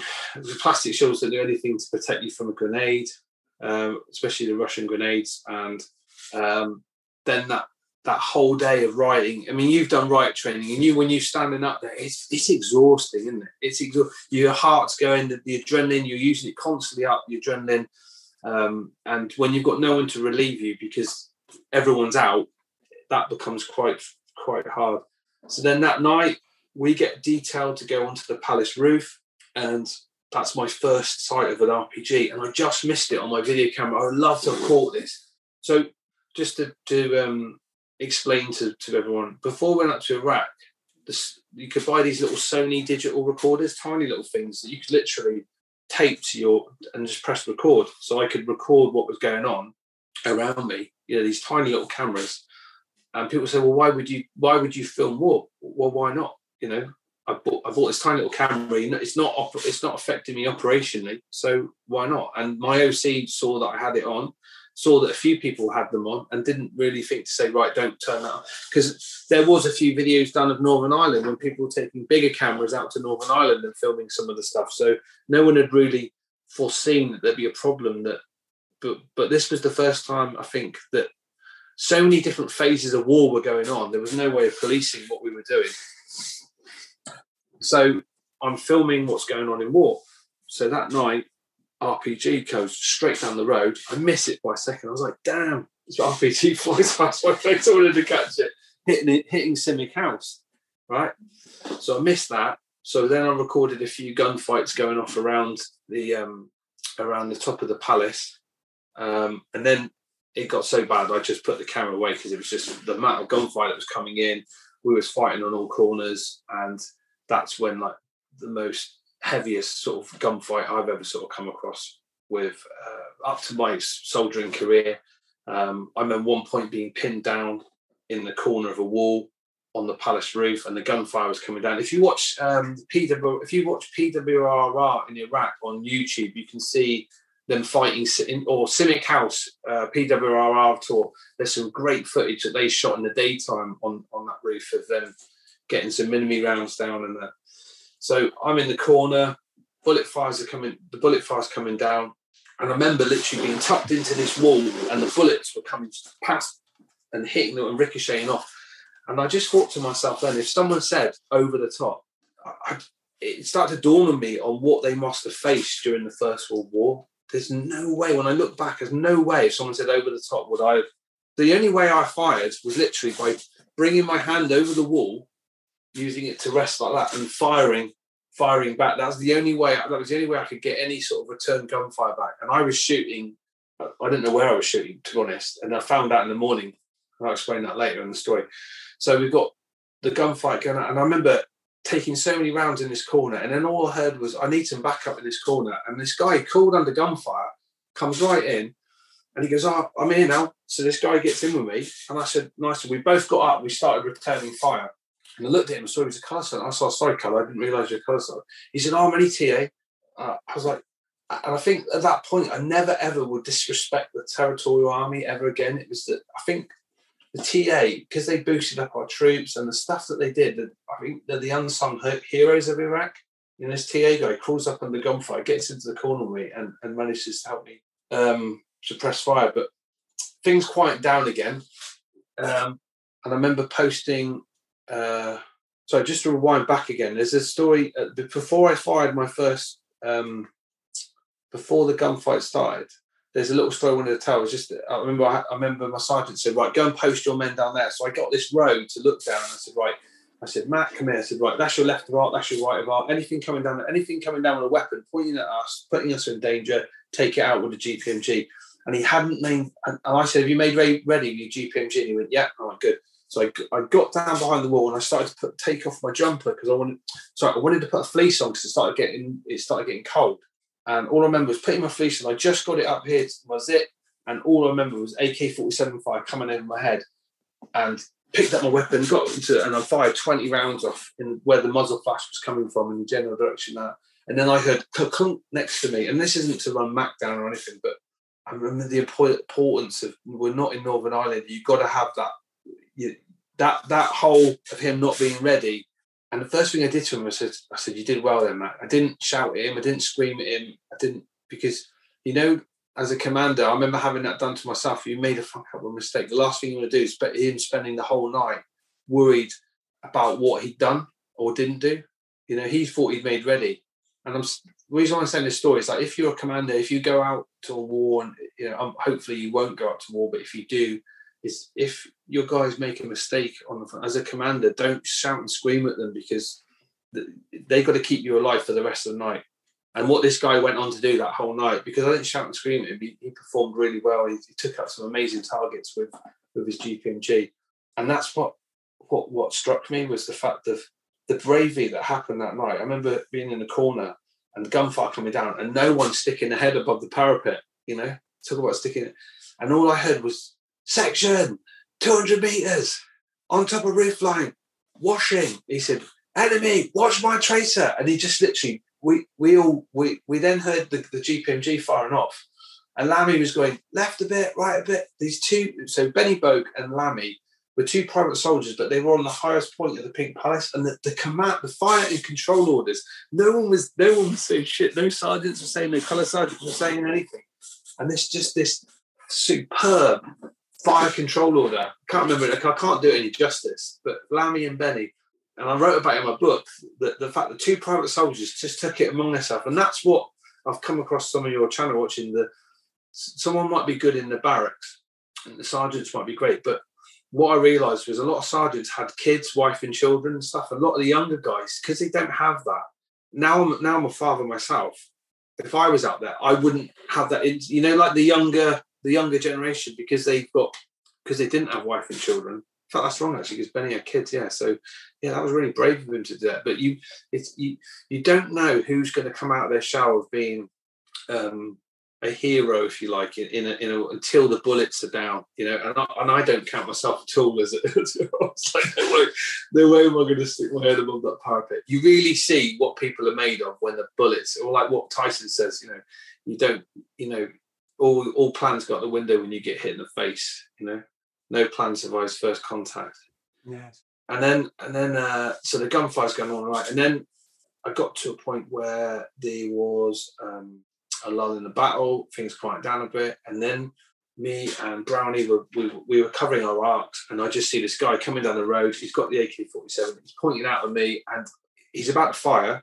He's pointing at me, and I hesitated. It's weird because you like you think, God, this is what I waited for, and I've hesitated. And I heard, "What are you waiting for?" This was for and then he let rip. Sergeant let rip. I let rip, and we're shooting at this target, you know, and he's firing back at us.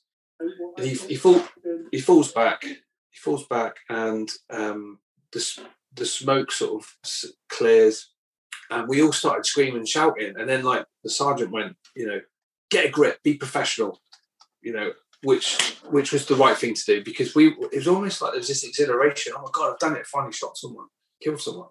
But there was also a part of my soul. I felt inside my soul that, that had died. Does that make sense, Chris? I, I felt like right, I've done it now. Shot someone. How do I feel? I don't feel don't feel good about this. This is not a good feeling. It's like is it, it do you know that you've killed him when you've shot him, or is it? Yeah, yeah. You've seen him fall down. God, I mean, the amount of rounds that came down at him. You know, Mm.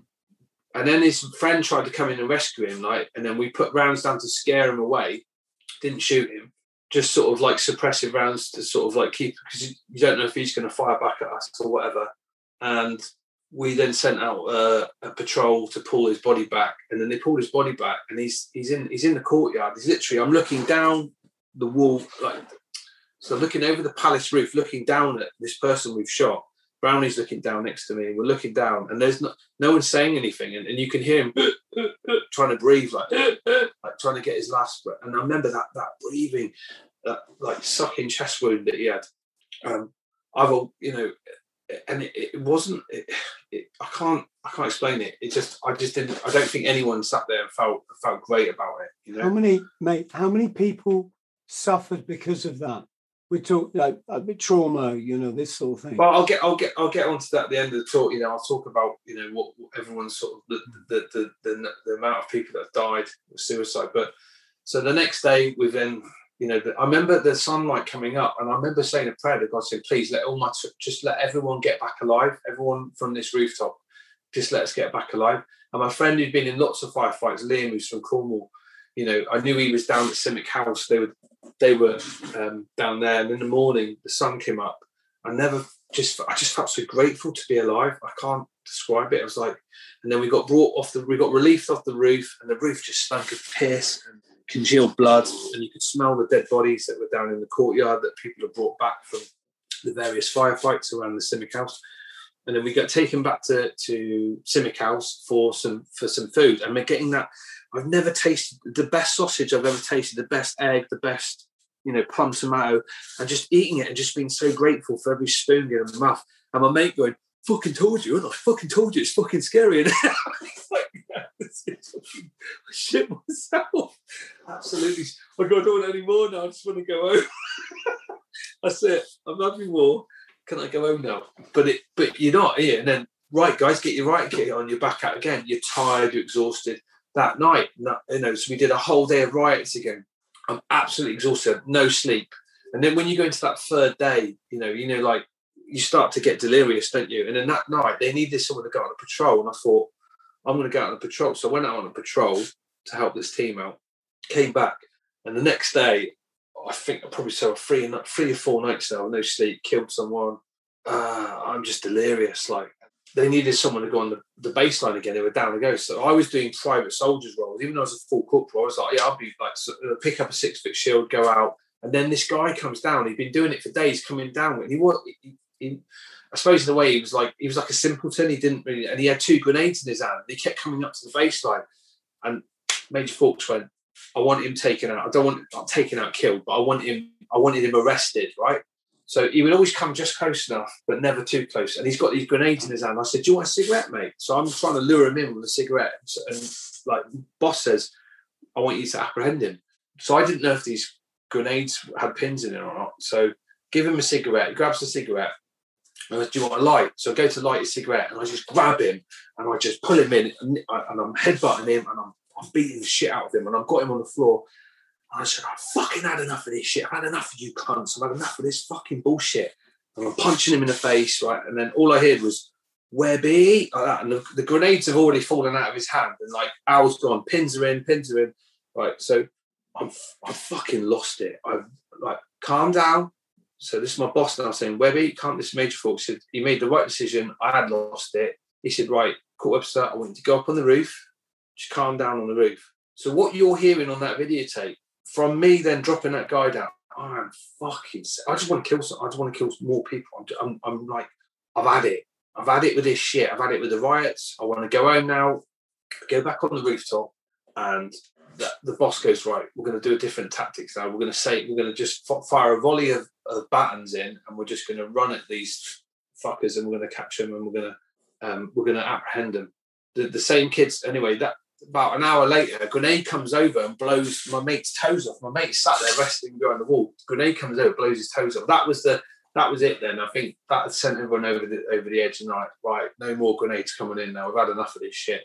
And that was when you seen basically a, a group of, of, I won't name them who they are, but they go running into the group, and it's brave what they did. They're running into a crowd of a thousand people, right? With just their baton sticks on. That's all they got. Their rifles are behind their backs, right? And they grab a couple of them and um, bring them back around the wall, and they give them a, they give them a kick in. the only the only two illegal blows that they do is the kick in the nuts and the headbutt that you'll see on the videotape. And I'm screaming and shouting on the roof because I've had enough. I've had enough of this shit. Absolutely fed up with it. Days and days and days and days, then chucking grenades over, kicking off. And the only thing they understand over there's kids on the other street, right, playing football these are, are, throwing grenades, right? They're not innocent, right? If you want to chuck grenades at people, you're not going to chuck grenades at police, you're going to get a battering, right? That's what happens. So they get a kick in. Yeah, it doesn't look good on camera. People go, oh, they're children, you know, yeah, but they're children with grenades, right? And those grenades can kill you. And we'd had enough of it.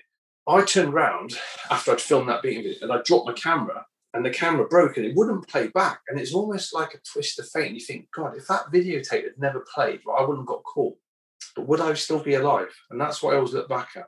So when we came back from Iraq, that videotape, how it got into hands, I'm not going to go too much on that because it's in it's in my film, it's in my book. You can read about it. But I was suffering with PTSD. I know I know I was suffering with post traumatic stress disorder. I was it was just a catalyst a catalyst of violence going throughout. And when I got back from Iraq, Major Fawkes knew I had this footage on a videotape, so I put it onto a disc. We cut out we cut out that obviously that beating scene we knew the public wouldn't find that at all appealing. But because we've seen our guys doing it, we didn't see anything wrong with it because that's what we were trained to do. So we just looked at that. Well, that's just standard procedure. So all the video footage, the, all the war stuff, right? This BBC journalist come over and uh, Major Fawkes sort makes me do an interview with this guy. Um, I won't say his name, but he's a you know you probably can Google him. Um, he he he interviewed me and he saw all of the, the days of footage of, of all of that shit going on. Obviously, he didn't see that beating video clip. So that was in 2004. Did that interview. Then I went off, got married, had kids. Uh, I was a, I was training at ATR Winchester. When I was making the DVD, somebody helped me put this stuff from digital DV tape to convert it into so you got DV tape, converted it onto a computer so you could store it on a hard drive or whatever, that footage, right? And if you know the old DV tapes, it's quite a procedure to, to get that now. Even now you've got to send if you've got old DV tapes, you can send it away to be put into digital format. And I didn't know how to do it. And this one guy did two people in our battalion knew how to do it. One came back to me and said, oh, I couldn't do it. And then he, he was the only person I let the videotapes sort of out of my hands for.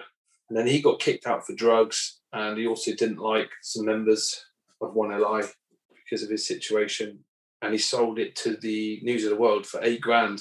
That's what I got told anyway.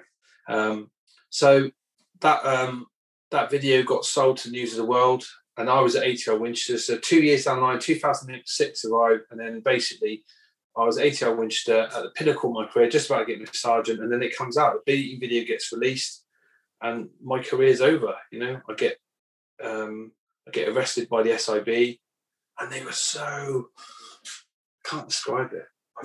The only way to describe it is like being the way I looked at it was like being being caught behind enemy lines because all they wanted to do was was arrest the people that I'd served with and to send them down, destroy their careers. And when I'd asked this SIB sergeant, I said, "Have you served in Iraq?" He's like, "No." He said, "I did a bit of Bosnia and that was it." He said, "But he hadn't served in Iraq." And he he was so wanting to send me down and all these all of us down. So I just told him the way I I remember reading Bravo 20 and Andy McNab said in Bravo 20, every time I just gave my name, rank, and number, it was just it was like my war now was with the SIB, the Special Investigations Branch. My war now was with the military police because they were going to try and take my guys out, and that ain't going to happen. These guys kept me alive in, in Iraq. So I, I, I then went on my mission then to give them names of people that didn't even go to Iraq that had been out years that I knew would give them a, a, wild goose chase, which would give me time then to then relay to the people I served with that we so we so they were the enemy. That was it. SIB enemy, military police enemy.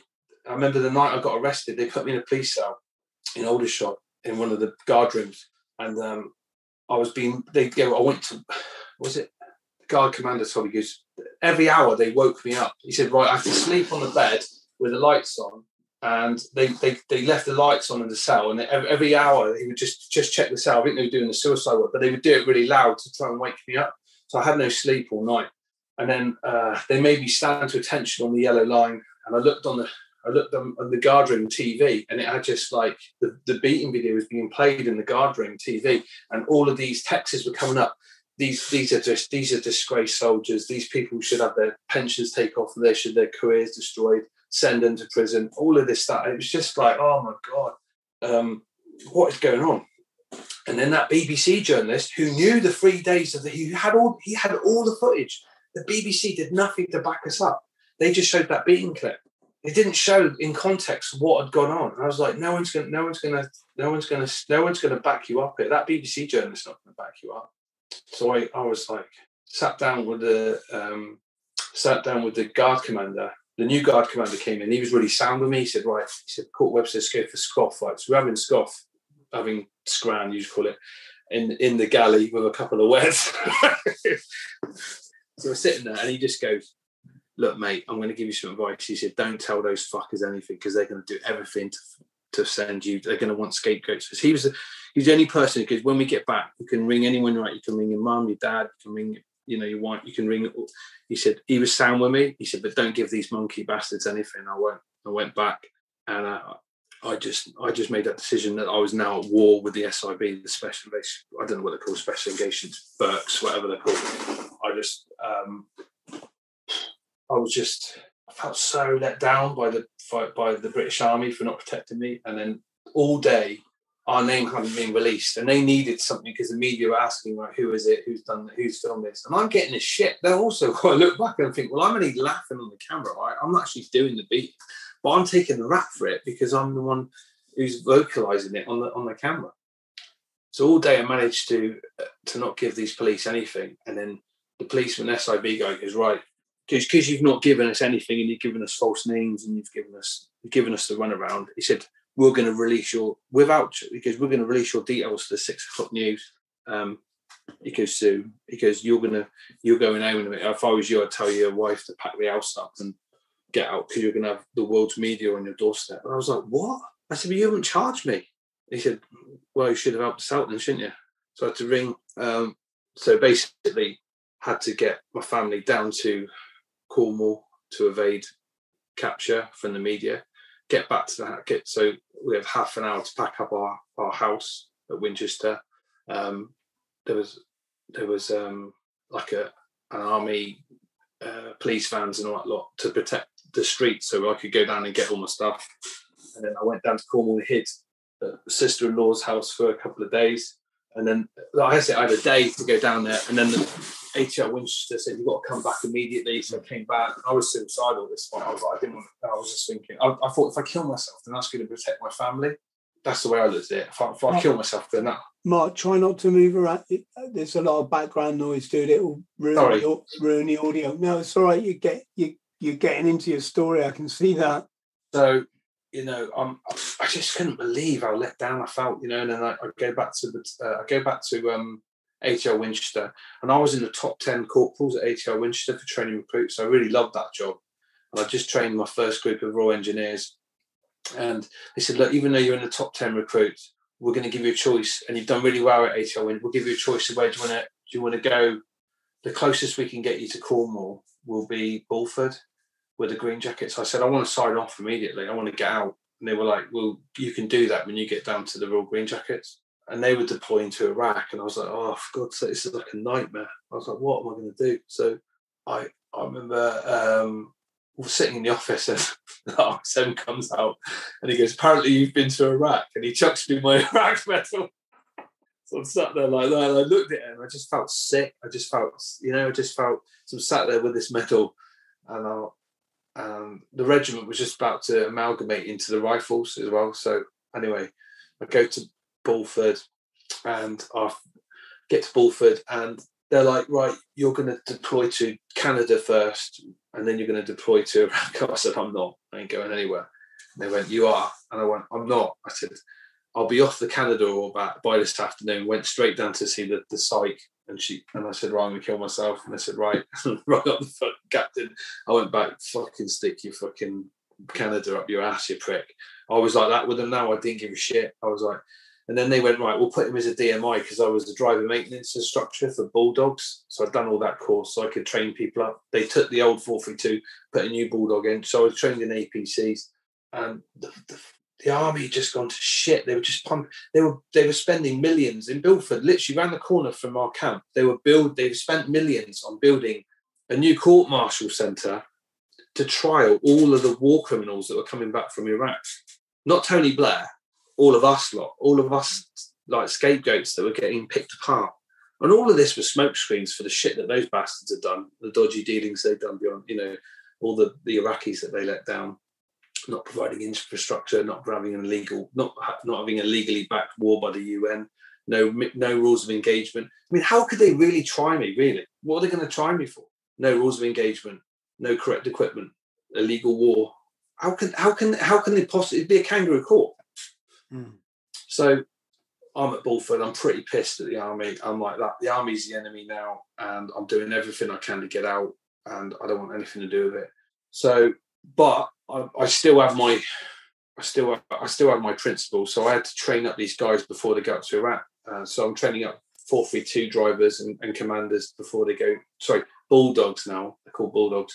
So I went up to Catterick to train up another regiment. Um, the uh, to, to RGJ. So the second battalion, all Green Jackets, are going up to Iraq. So I'm at one RGJ. No, I'm at two RGJ, and I'm going up to train one RGJ in Catterick. Right. So I got up there, and we're getting these new bulldogs, and these bulldogs were basically taking a, a new engine and plonking it into um, an old and into an old vehicle. Uh, I've been I've been tasked. I'm based at Bulford. I'm working with uh, two RGJ. I've been tasked to go up to Catterick uh, because they've got bulldogs up there and they're going to train up one RGJ to take the bulldogs to deploy to Iraq. So both RGJs, so Royal Green Jackets, you've got uh, First Battalion Royal Green Jackets, Second Battalion, Royal, and I'm obviously First Battalion Light Infantry. We do our training with Royal Green Jackets. Massive respect for both of those regiments. Um, in fact, I, you know, I could never say they're better regiments, but what they're, they're the Royal Green Jackets are less bullshitty than the light infantry. Like the light infantry were more, um, I wouldn't say bullshitty regiments, but they they like their kit press, whereas the Green Jackets would, would, would not have their press kit. They they're more into like their tactics and stuff like that. They're um, one of I was was renowned for being starch battalion. starch using starch on the. Uh, no, no, no one's going to know what starch is these days, are they? I don't know. Big starch. Let's go get a bag, go get a bottle of starch. Red. What if you can buy starch though? Mate, what about wiring a plug? Everything comes with a plug on it now, doesn't it? I've got a little story about the plugs. Remind me that later to tell you the story on the plug. You, know, you used to have to get a test on your plug and you had a. so well, anyway, these right. So to take the old 432 vehicle and put a brand new engine in it that's that's got to be monitored by a computer, right?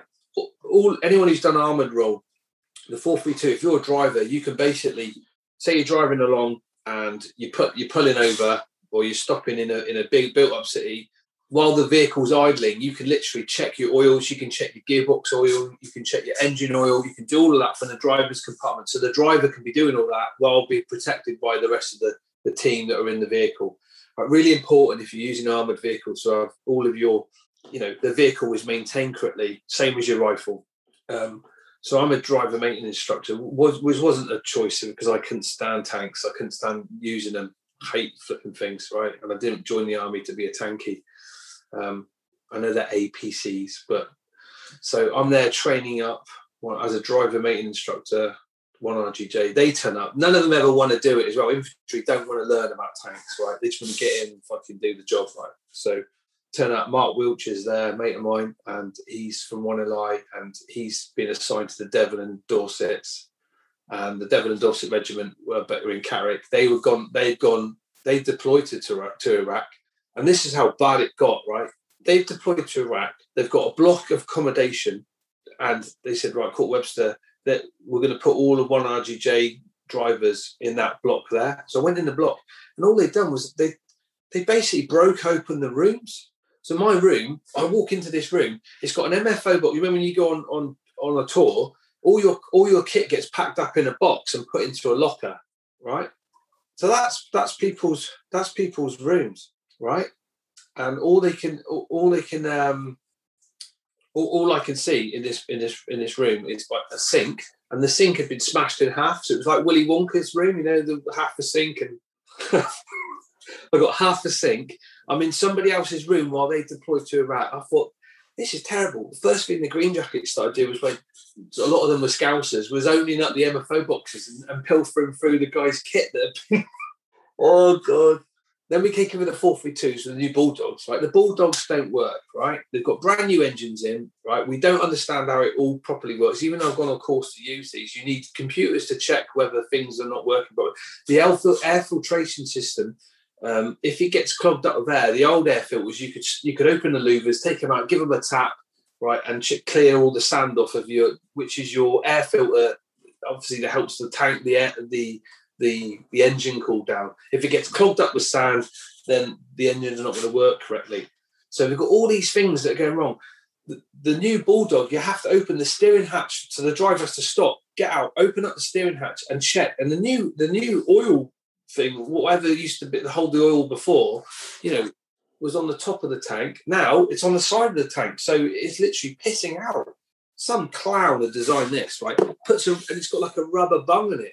So the, there was nothing wrong with the old engine, the way it was all designed. Some clever twat come up with all these little new, and it wasn't working. So we're driving up the A1 in Newcastle, pissing oil all over the road. And I get back and I went, these guys are going to, they're going to be dealing with all these mechanical problems and then dealing with being in a conflict zone. So I'm like going back to uh, my colour sergeant, Dave Brettle, and his boss, this OC, this major from the guards, whatever. And I just said, look, boss, these vehicles are VOR, all of them are VOR wide. We haven't got any pack lifting equipment. We can't take the, the we can't we can't fix these vehicles. I said I need I need a REME uh, LAD, you know, someone who, who knows how to work how to fix these vehicles. He said, Corp Webster, don't give me problems, give me solutions. I want all these drivers qualified by the end of the week. I said, I can't. They're all VOR, the vehicles aren't working. What am I supposed to do? He said, Don't give me problems, give me solutions. I went, all right. So I went into the guard room, look on the board, and on the board it had like who the head of command was. And there at the top was now a brigadier, was my old CEO from from the past, um, the SAS guy. So I'm like looking and thinking, right, fuck it, he's gonna he's gonna sort this out. So I ring him up and I said, can I speak to the brigadier, please? And they said, who's this? I just said it's Corp Webster from 1LI. I knew he'd pick up. So I get this. Anyway, he said, Corp Webster, what are you doing? ring me up. You don't ring, you know, and for any audience know, a corporal doesn't ring a brigadier up, do they? It doesn't happen, does it? No. You wouldn't ring a. Huh? No, it's like somebody on the production line ringing the chief executive. It's, it, it's just saying shit, not going down. Oh, All right, right. I said, listen, boss. I said, I said, I'm training your commanders up, uh, and they're going out and board because I didn't even know I had bulldogs on the camp, so he didn't even know, right? So he's going, and he likes to know everything, right? I'm trying not to say his name because he wouldn't be happy, but and he, he's like, right, he said, "Who's?" I said, "They're just telling me to qualify these people. I'm out. I'm out in. I'm out in six weeks' time, right? and you want me to tr- qualify these people. I said, you need. He goes, right, I'll be down in 10 minutes. He goes, tell, tell your OC, right, that I'm, i want to speak to him. So I go back to the, I said, you know, you said give me problems because I don't want problems, give me solutions. So, I, well, the brigade commander's coming down. who, who rang him? I said, I did. I said, because you weren't listening. I said, so I said, I'm out in six weeks. I can give a shit. Right? You can boss me now to private. I don't care. I've had enough. I said, those vehicles are dangerous. You're going out. You've asked me. I said, so you better explain it to the brigadier. So anyway, this car pulls up. It's got it's got John King in it, and um, he's basically uh, he's someone from Falmouth. He's the he's the colonel. He's the brigadier's driver, and he's scruffy as hell. He gets out, smokes, lights a cigarette. Brigadier walks up. He's got jungles on. His his berries on. His brigadier berry, and he goes to the OC. He goes right. I'll speak to you two in a minute and the uh, and the and his captain, those two are just like gone into shock, like because they know they're going to get it. And I've got like all these vehicles on parade with VOR, VOR, VOR. And I pull out my little pen and I go, right, sir, this is a fault. This is a fault here. This is a fault. This is this needs to be rectified. I said, I've been given all these drivers I've got to qualify in the next um, in the next hour.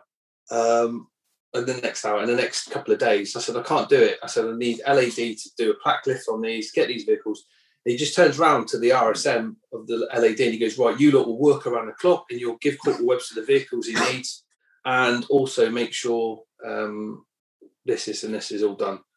And then he pulls me to one side. He goes, he goes, so what happened in Iraq? so I'm there like, went, well, I said, screwed up, didn't I? He said, oh, I knew that was you. I said, I recognised your voice on the cast. You stupid boy. And uh, he goes, Do you want to come back out to Iraq with me? He said, oh, He offered me a job to come out and be part of his team. And I said, Honestly, sir, I said, I would, I would go to Iraq with you. I said, But I said, Honestly, I don't want anything to do with the army anymore. I said, The way we, me and, me and John have been treated, I said, It's, it's di- diabolical. I said, We've had our names put in the papers, we've had all this happen to us. And then uh, I said another thing. I said, John's not even done this 22 years, and he, he's not even been given his. He used to get a silver bugle for doing it 22 years. I said, the regiment have snubbed him and not given him his bugle. And he goes, right, okay, okay, right. And I and I said, um, I said, you know, are we all waiting to get? I said, John's waiting to get out. I'm waiting to get out. And I said, we just we can't get out until this court martial's over. And he goes, oh, okay. So that day, I'd fit. I'd, a couple of days later, I'd qualified all these drivers, and I drove because I was in north. I was in north England. I went to Black. I went to um, uh, where my mate lives, and I went and I went and seen him in the northeast. This John character, so I go there and I said, Oh, I've just seen Brig- the Brigadier. And he went, Funny old thing you say that. He goes, Look what I got. And he's he's there with the silver bugle. He said, I said, What happened there? He goes, Oh, he made um he made he made a captain personally drive from Germany to hand deliver the bugle. he, met, he, he had a lot of persuasion. This guy, you know, really, and, I really do believe he played a part in in briefing up Whitehall in what what we'd been through and getting things. I wouldn't say brushed under the carpet, but what was the final silver bullet? And I was told this as well was I'd managed to get a sneaky copy copy of what had happened to my friend who's in a band called the Ley Lines, and he used to be in the army. He's in a, he's in a, a rock band called the the Ley not rock band, a folk rock band called the Ley Lines, and he, so they're doing they're doing quite well. And he knows a few people in the media, and I knew he would act like my spin doctor and getting this story out there. So he run the News of the World, pulled the News of the World in, and he had a copy of my DVD with all the original footage on. So he did what the BBC should have done and, and backed us up and said, "Look, hang on, there's all this footage. You're not showing all the full story. You're just showing a clip of what happened." So he got, and then he got Andy McNab in, and Andy McNab, or whatever his real name is, he's ex-Royal Green Jacket apparently. He he wrote a story in the Sun, and the story was, "Hang on, we've not seen the full picture here, and I think we've jumped to conclusions. These guys were under attack." And he was the first person to come out and defend us. So I will always have. I'd like to personally thank Andy McNab for backing us up. You know, when when you when everyone in the country is like, these are scumbags. These like this. You know, he was the first person to to back us up. And the second person to back us up was Jeremy Clarkson. Jeremy Clarkson came out and wrote a piece because he'd been out to Iraq and he had an art he, when he was in one of the the when he was out in one of the helicopters he got fired at they, they fired an, EP, uh, an rpg at him some some um, insurgent fired an rpg at him and he said it was so frightening and he said because he'd experienced that in iraq he said he he just made his own assumptions people need to be know the full picture of what's going on out there before they make judgments on us. So they was the two interviews when I was really struggling. My dad had cut those newspaper pieces out, and I remember keeping them, you know, because they were like just somebody fighting our corner because we didn't have a lot of people fighting our corner. Everyone was like, you know, judging us, um, and that was it. Got out the army. I remember handing my ID card in, and that was it. You know, finished. And then within a, a year, two years, I'd started work on my own documentary. I met I met up with that BBC journalist, right? Because he contacted me and he, he said sorry to me. He said, "I'm really sorry. I, I, my boss wouldn't let me put the full picture." He said it just wasn't in the it wasn't in the public interest, you know. And I just said to him, and I was friends with him for a few years on Facebook, and I recently deleted him because he because I put some shit about the BBC about them not reporting the full facts again, and he came back with something towards me saying, "Well, they have," report. and I said, "Don't even go there, mate." I said because you shit on us years ago, and I just said, I just I just let him on a private message. As I said you you knew the facts and you didn't tell the facts to the public. The BBC knew what the facts were, but they decided, like Jimmy Savile stuff and all the rest of the shit, mate, they buried B- it. Mate, we, we need to clarify this. The BBC don't decide; it's decided for them. I, I totally get that, you know, and. The BBC, folks at home, if you still think the BBC is this quaint, you know, archetypal British Auntie Beeb organization that brings you wonderful nature docu, which it does, but it's called the um, we call it the shit cracker in this family. It, it's where you you have the wonderful nature documents that everyone dines out on, and they're lovely mm. soap operas or whatever. And then the other side of it is the the spin, the um, what what you've been, what they've put you through, and I, we we need to get away from the minutiae of thinking it's some guy in the BBC that's just a fucking bastard. It's not. They're they're controlled, right? They're, it, it's the same way. Uh, look at Jordan Peterson when he was on that. I think it was a Channel Four. Mm. Was it Cathy so and so? She was. She kept trying to destroy the guy, and he just wiped the floor with her and made her look utterly ridiculous. But the reason she kept going in, getting smashed, not taking the cue and then coming back in and trying was she's been told by her hierarchy what the angle is, what she's got to go for. And they're mm. controlled by by the powers above them, right? So sorry, Matt, well, I, I, I, didn't I, mean to interrupt you, but it's no, that's all right. No, you because I, I did I did an, there's a there's a documentary out called Once Upon a Time in Iraq. So when I came out and I I did this interview with the hmm.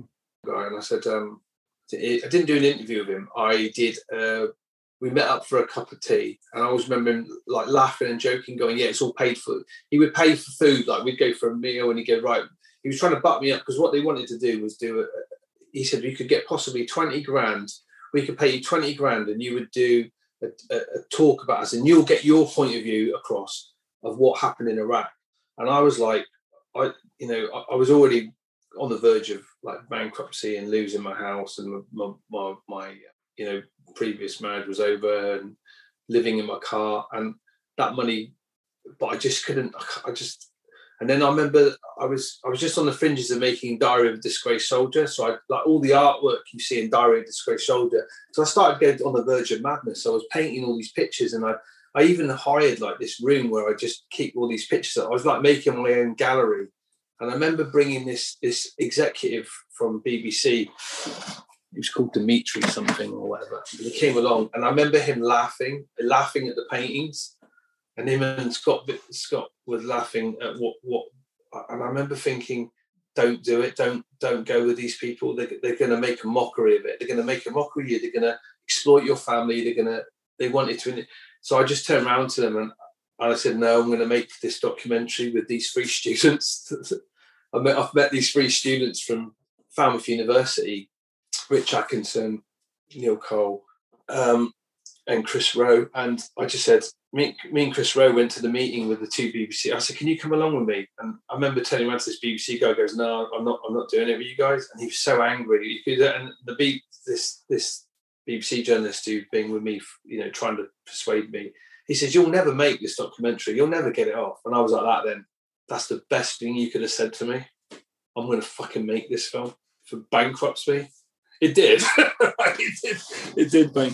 You know, I literally, went, Now I'm going to make this film." So I made that documentary. You know, that one there, and I'm and I'm proud of it. You know, it only went to one film festival, and that got in through. Um, that got that got in because we had somebody in the film festival that took the DVD that was at the bottom of the pile and put it at the top of the pile. Again, it was like, Mine, can we just backtrack a bit? How? what was the kind of linchpin um, that you didn't get prosecuted for any of that? I mean, I, I'm not saying you should have been prosecuted. so remember, remember, I remember, I remember, I gave that footage to my friend uh, Steve Mitchell, who does the band Ley Lines, and he then gave it to News of the World journalist, who then gave it to um, who gave it to Andy McNab to review. So because of that incident, because of me doing that, right, when I was waiting for when I was waiting to get discharged from the army, right, I remember somebody gave me a, a number for the MOD press office, and what I would do is I'd ring up every day and I said, "Any news yet on our court martial? Any news yet?" And I what I did is I, I almost harassed him to death. No Corp Webster, no news on your court martial, no news on the court martial. Every day, rang him up. And this media press office was like, Corp Webster, no, we've got no information. Next day, so any news on our uh, on our court martial date? No. And then it got to Christmas time in 2007. I'm, I'm, I think I got out 2007. It might have been Christmas, coming up to Christmas time 2006. And it was Christmas time. And they were giving out this media press office officer. I rang him up and he was drunk. He said, Corp Webster, I'm so fed up with you ringing me. He said, if I tell you this information, you promise never to ring me again. Yeah. He went, right. He said, the news of the world are going to back you guys. They're going to, they're to, they're to play, they're to back you guys now because they, they've got the full footage. And what they've said to us, so the meet, so basically the news of the world, even though they exposed us, we're then to, we're to play, we're going to then back us. So as the media then, as so as we would be tried at Bulford, right, in this new court that they were building, especially to try all these war criminals, supposedly war criminals, the media would then back us. So it was a perfect story for them. So then the the MOD backed off and went, "That's going to have massive egg on our faces, right?" So he told me the full. He said because the news of the world have the full footage and going to back you guys. We're backing off and we're going to drop all the charges. So the Crown Prosecution Service dropped everything, all the charges on it. I was getting charged with Section 69. I mean, it's like someone's made it out. What do we call it? I'll call it Section 69. That's funny, isn't it? Yeah. Section 69, mocking Iraqi civilians while being beaten the sticks. That's what my charge was. It's, all, it's almost like they made it up because I didn't see it in the military law manual that I stole when I when I left the. mm. Anyway, so so that's why it all got dropped. The Crown prosecutions we were dropped with no charge. We were, it was all dropped with no charges, all found not guilty. Uh, but Major Fawkes had his career ruined. Um, John was prevented, even though he'd done his full 22 years, he had to spend a whole year in the army. And none of their names were, only me and Major Fawkes' names were released to the press. You know, mine was released first. And Major Fawkes, what they did is they they did they they released his name to the press, and um, they tried to they tried to make a big thing of it. Mm. He was such a good commander. You know, such a you know he's I think he's still in. Can we talk about the, the the thing that come across in your documentary, which is a bloody good achievement, mate. You know, it really, really is. And I, I'm one of these, you know, and never look back, only look forward. And there's no such thing as a bad experience. You know, no. there's some things we wouldn't do again, then that's fine. But yeah. it, it it takes us forward to this better, better place.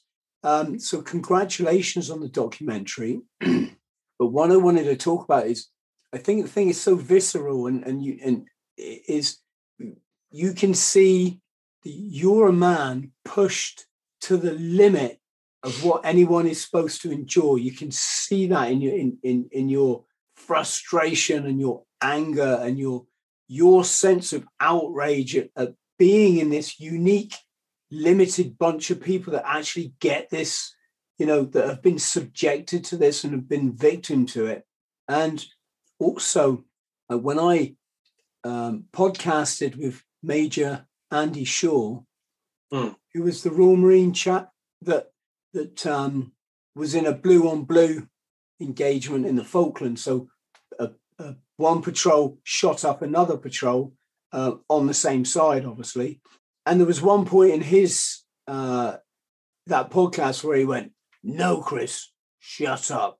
He didn't say, you know, he, uh, he meant it like, no, let, you, let me speak, right? And he said, this is PTSD talking, right? And I was like, I'm all here, you know, uh, it, yeah. it, it was palpable. I could see, you know, and yeah, I've seen that in my own behavior many times over the over the years. It it's um yeah, I don't know. Can, can we explore that in some the the, the the, the, the I see it in my eyes when I, when, when I watch that video back. It's almost like it's almost like a demonic possession. That's the only way I can describe it. Like all soldiers, if you watch Mike Tyson interviews, there's another guy that I'm fascinated by, especially because he's, he's, you know, can go from like crying in tears to one minute, like you know, and he's like a like a, he's like a tiger that's been let off, off a leash, and probably why he smokes a lot of pot to keep himself ch- chilled and subdued.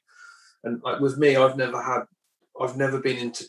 If I smoked cannabis, it made me really paranoid. If I took any form of drugs, it would have the opposite effect on me because I'm, I'm, my brain's mad enough as it is. I you know did magic mushrooms before I joined um, the army when I was at art school, and you know that was another another level of you know of experience. That I'm a very spiritual person, and I, I believe that you know you can be open to, but everyone has their shadow side. Carl Jung talks as I've done all the therapy stuff for the last ten years. Carl Jung talks about your shadow side, investigating your shadow side, your dark side. Everyone has a dark side, and what soldiers do, they tap into an uncharted primal evil resource, and we all have that ability to snap and it's on. You know, it's like, but at the same time, being able to control that, it's it's got to be it's got to be controlled and measured, and that's probably what special forces people look for. They look for can this guy contain this? Can it be? And I, I've, I've struggled over the years. What I find hard with is is going back to that scared little boy, you know, at the age of seven, that going through that torture. It's like when I made that decision, this will never ever happen to me again. You know, the guy that did that to me, friend requested me a few years ago, and I looked at the picture on his profile, and I thought, "You're so lucky that I've been through ten years of therapy because if I hadn't, when I came out of the army, you know, I, I, could have done something serious to this guy. But because I'd been through 10 years of therapy, I got to that place of peace inside myself to realize that I can can control this aggressive behavior because it's not it's not good. It's, it's not you can't be a productive member of society. And for the last 10 years, I've worked with so many violent, aggressive people and get them to a point where they can find peace and then meet some meet their soulmate, meet someone they truly love and find and love themselves. You know, it's all do, about loving do, yourself. Do we find them, mate? I just want to get all this out. That the alcohol for people like ourselves is problematic, right? It big time. It, it time. unleashes the fucking beast. I, I um, think I think if you've done loads of shadow, if do you know what I mean by shadow work, if you've done loads of like I can have a beer. And the thing is, if someone's drinking as an addict to to bury something, that that's dangerous. If someone like now, I can drink a can of Guinness with a with a meal right? And I really enjoy that. But if I started to drink lots of them, then that could unleash things in me that, that perhaps I. That's why. I've never been into alcohol. I've never been into drugs like that. I've never been that type of. Depends on your on your the person. Perhaps it's in my upbringing because my mum and dad didn't drink or smoke or those are things that they were traits that I, I sort of took on to fit in with with military life.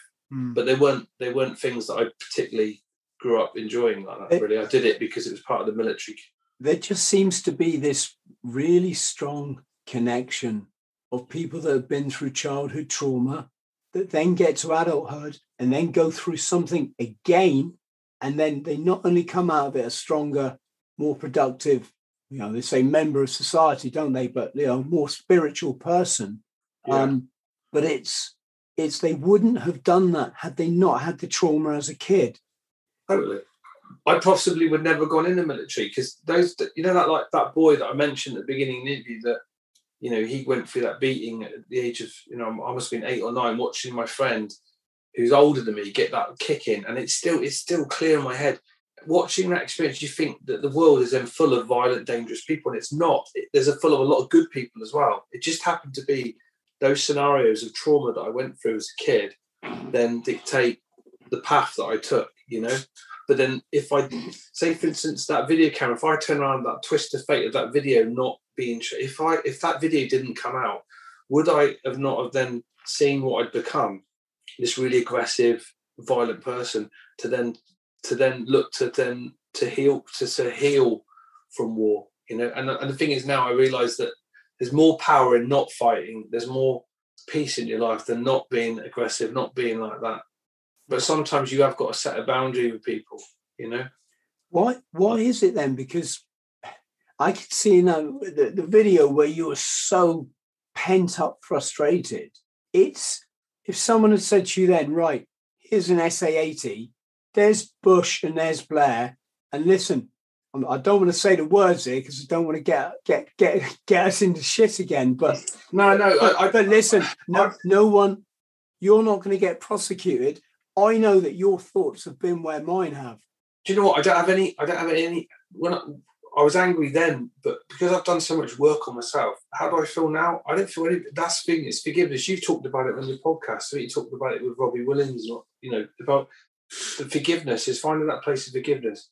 Even doing this interview today, I feel like there's still work I've got to do on forgiveness around the BBC. There's forgiveness I've got to do around that interviewee. There's, there's forgiveness around the SIB. That I could feel anger coming up in me around the military police, and uh, and I feel like I need to work on those things myself. In the next few weeks, I'm going to work on them because it's all about shaving off those layers, the onions. Like today, uh, this, this interview is about me going, looking, looking back and reflecting and going. I haven't spoken about. I, I did speak about this two years ago, and I, I became really upset because I went and did a BB, another BBC with that Once Upon a Time in Iraq documentary that was being made, and then I, they spent months um, nurturing me. One of the producers who I got on really well with, and he was like, You're going to get to have your say. And I was, well, I've had my say in Diary of a Disgraced Soldier. Why do I need to have my say again? I, I know the film will probably never make the light of day. It'll never come on BBC channel. It'll never be shown on Channel 4 because it's too real. It's too visceral. It's too, hey, look, this is what went on.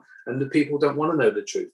So, you know, if you want to know the truth, watch the film. It's free on the Viry channel. You don't have to pay for it.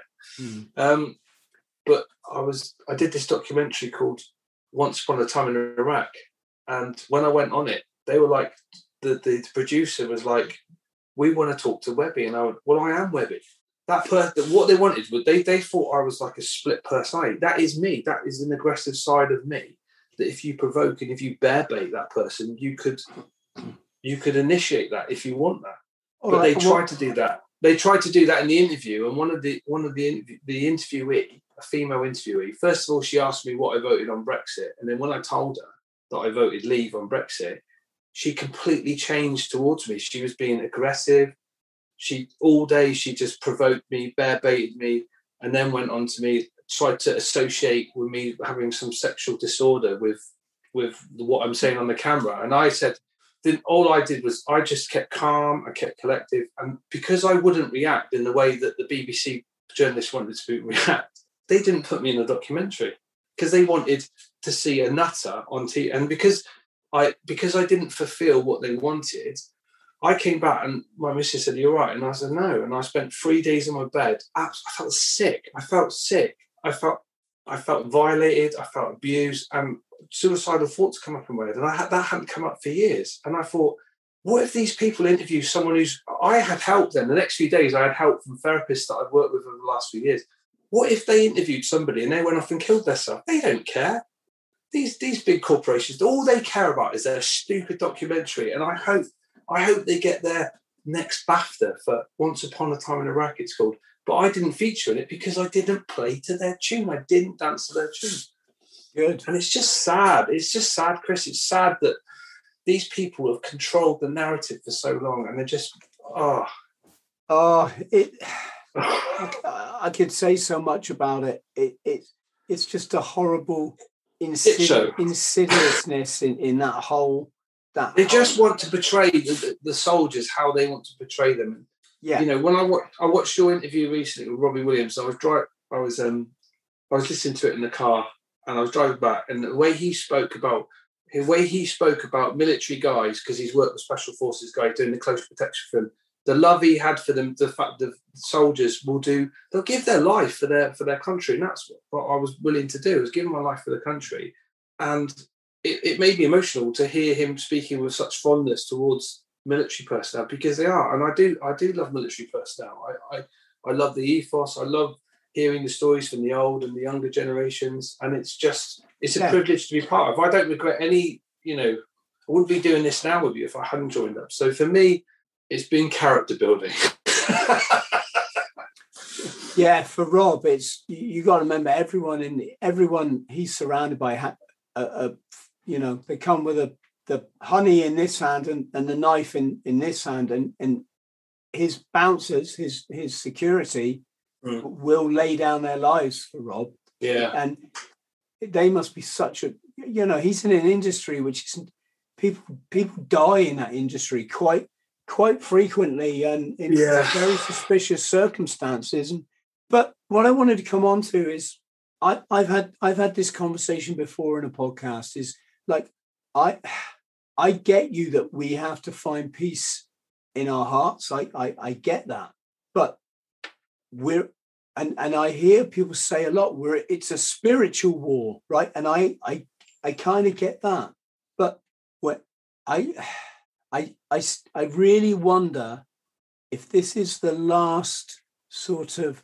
key in or piece in some sort of jigsaw to work out to get the ultimate peace of mind in this life because I I consider myself enlightened. I certainly am not a left brain person and that has all the stresses that left brain people do you know the mortgage the the you know does my ass look big in this and all that all that stuff right but martin when you see um, what this agenda is doing to our young people you've only got to look out of the window and see their loss of freedom their damage the damage that's been done to them right not, not just not just young people, people now have lost the ability to say hello when they walk down the street. It's just awful. You get a father of a, and this is not this is not everybody. Of course, it's not. Got, you know, I'm not lumping. I'm saying in general because I'm out running a lot or I'm out cycling. Mm. You know, I come past the family. There's dad, bit podgy because you know he's got he's got the the two thousand pound mountain bike for Christmas because someone's prompted him to get. He's got the the silly lycra on. He's got his partner behind behind him and three kids in tow. And you cycle along and you go, just I get it. I I think I know what that is. It's just complete loss of self, damaged so much by society through the the fear-based culture that we've been brought up in. Do, do you not do you not have faith though? I, I I'm, I'm a big believer in. It's like well, I look where I am now. If I look at that hole I was when I made diary, if I look at that hole I was in there, I got myself out of that. Obviously, with the help of family, friends, and loved ones, and you know, I got myself out of that hole, and I see where I am now. And it's like for me, it's I've just finished making a film with no budget, no funding. Again, another film. I've made another. I've spent six years of my life working on a film with no budget to make an hour 20 film about penitent, about a man seeking forgiveness of themselves.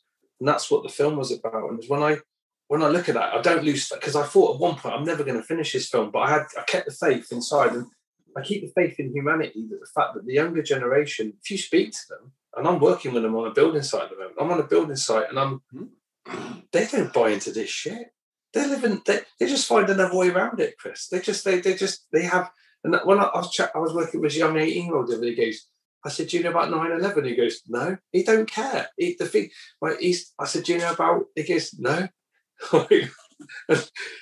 it was just so nice to speak to that. I said, What you gonna go, don't know, don't care. Like, but because we don't we just find a way around it like we did. It's I think what it's the birth of the new 90s. These kids, these younger generation will just find another way. And guess what? They're gonna be the ones running the show in a minute. And they're gonna remember this lockdown. They're gonna remember this bullshit, right? And they ain't buying it. So I, I have faith because I'm chatting to a lot of the younger lads. I have faith in the next generation that they're gonna they're gonna come out swinging. And and so I, I don't I I have a secret I have a secret side to me inside that that smart big smile inside is saying, do you know what? You know what? Do you know do you know the great thing that came out about the Iraq war, Chris? For me, Yeah, go on. is when they tried to push Syria a few years ago, they just got fucked off. It got fucked off. The war got fucked off because the people have had enough. They don't want to see coffins coming back at Wootton Bassett. They don't want to see it. They don't want it. The public don't want it anymore.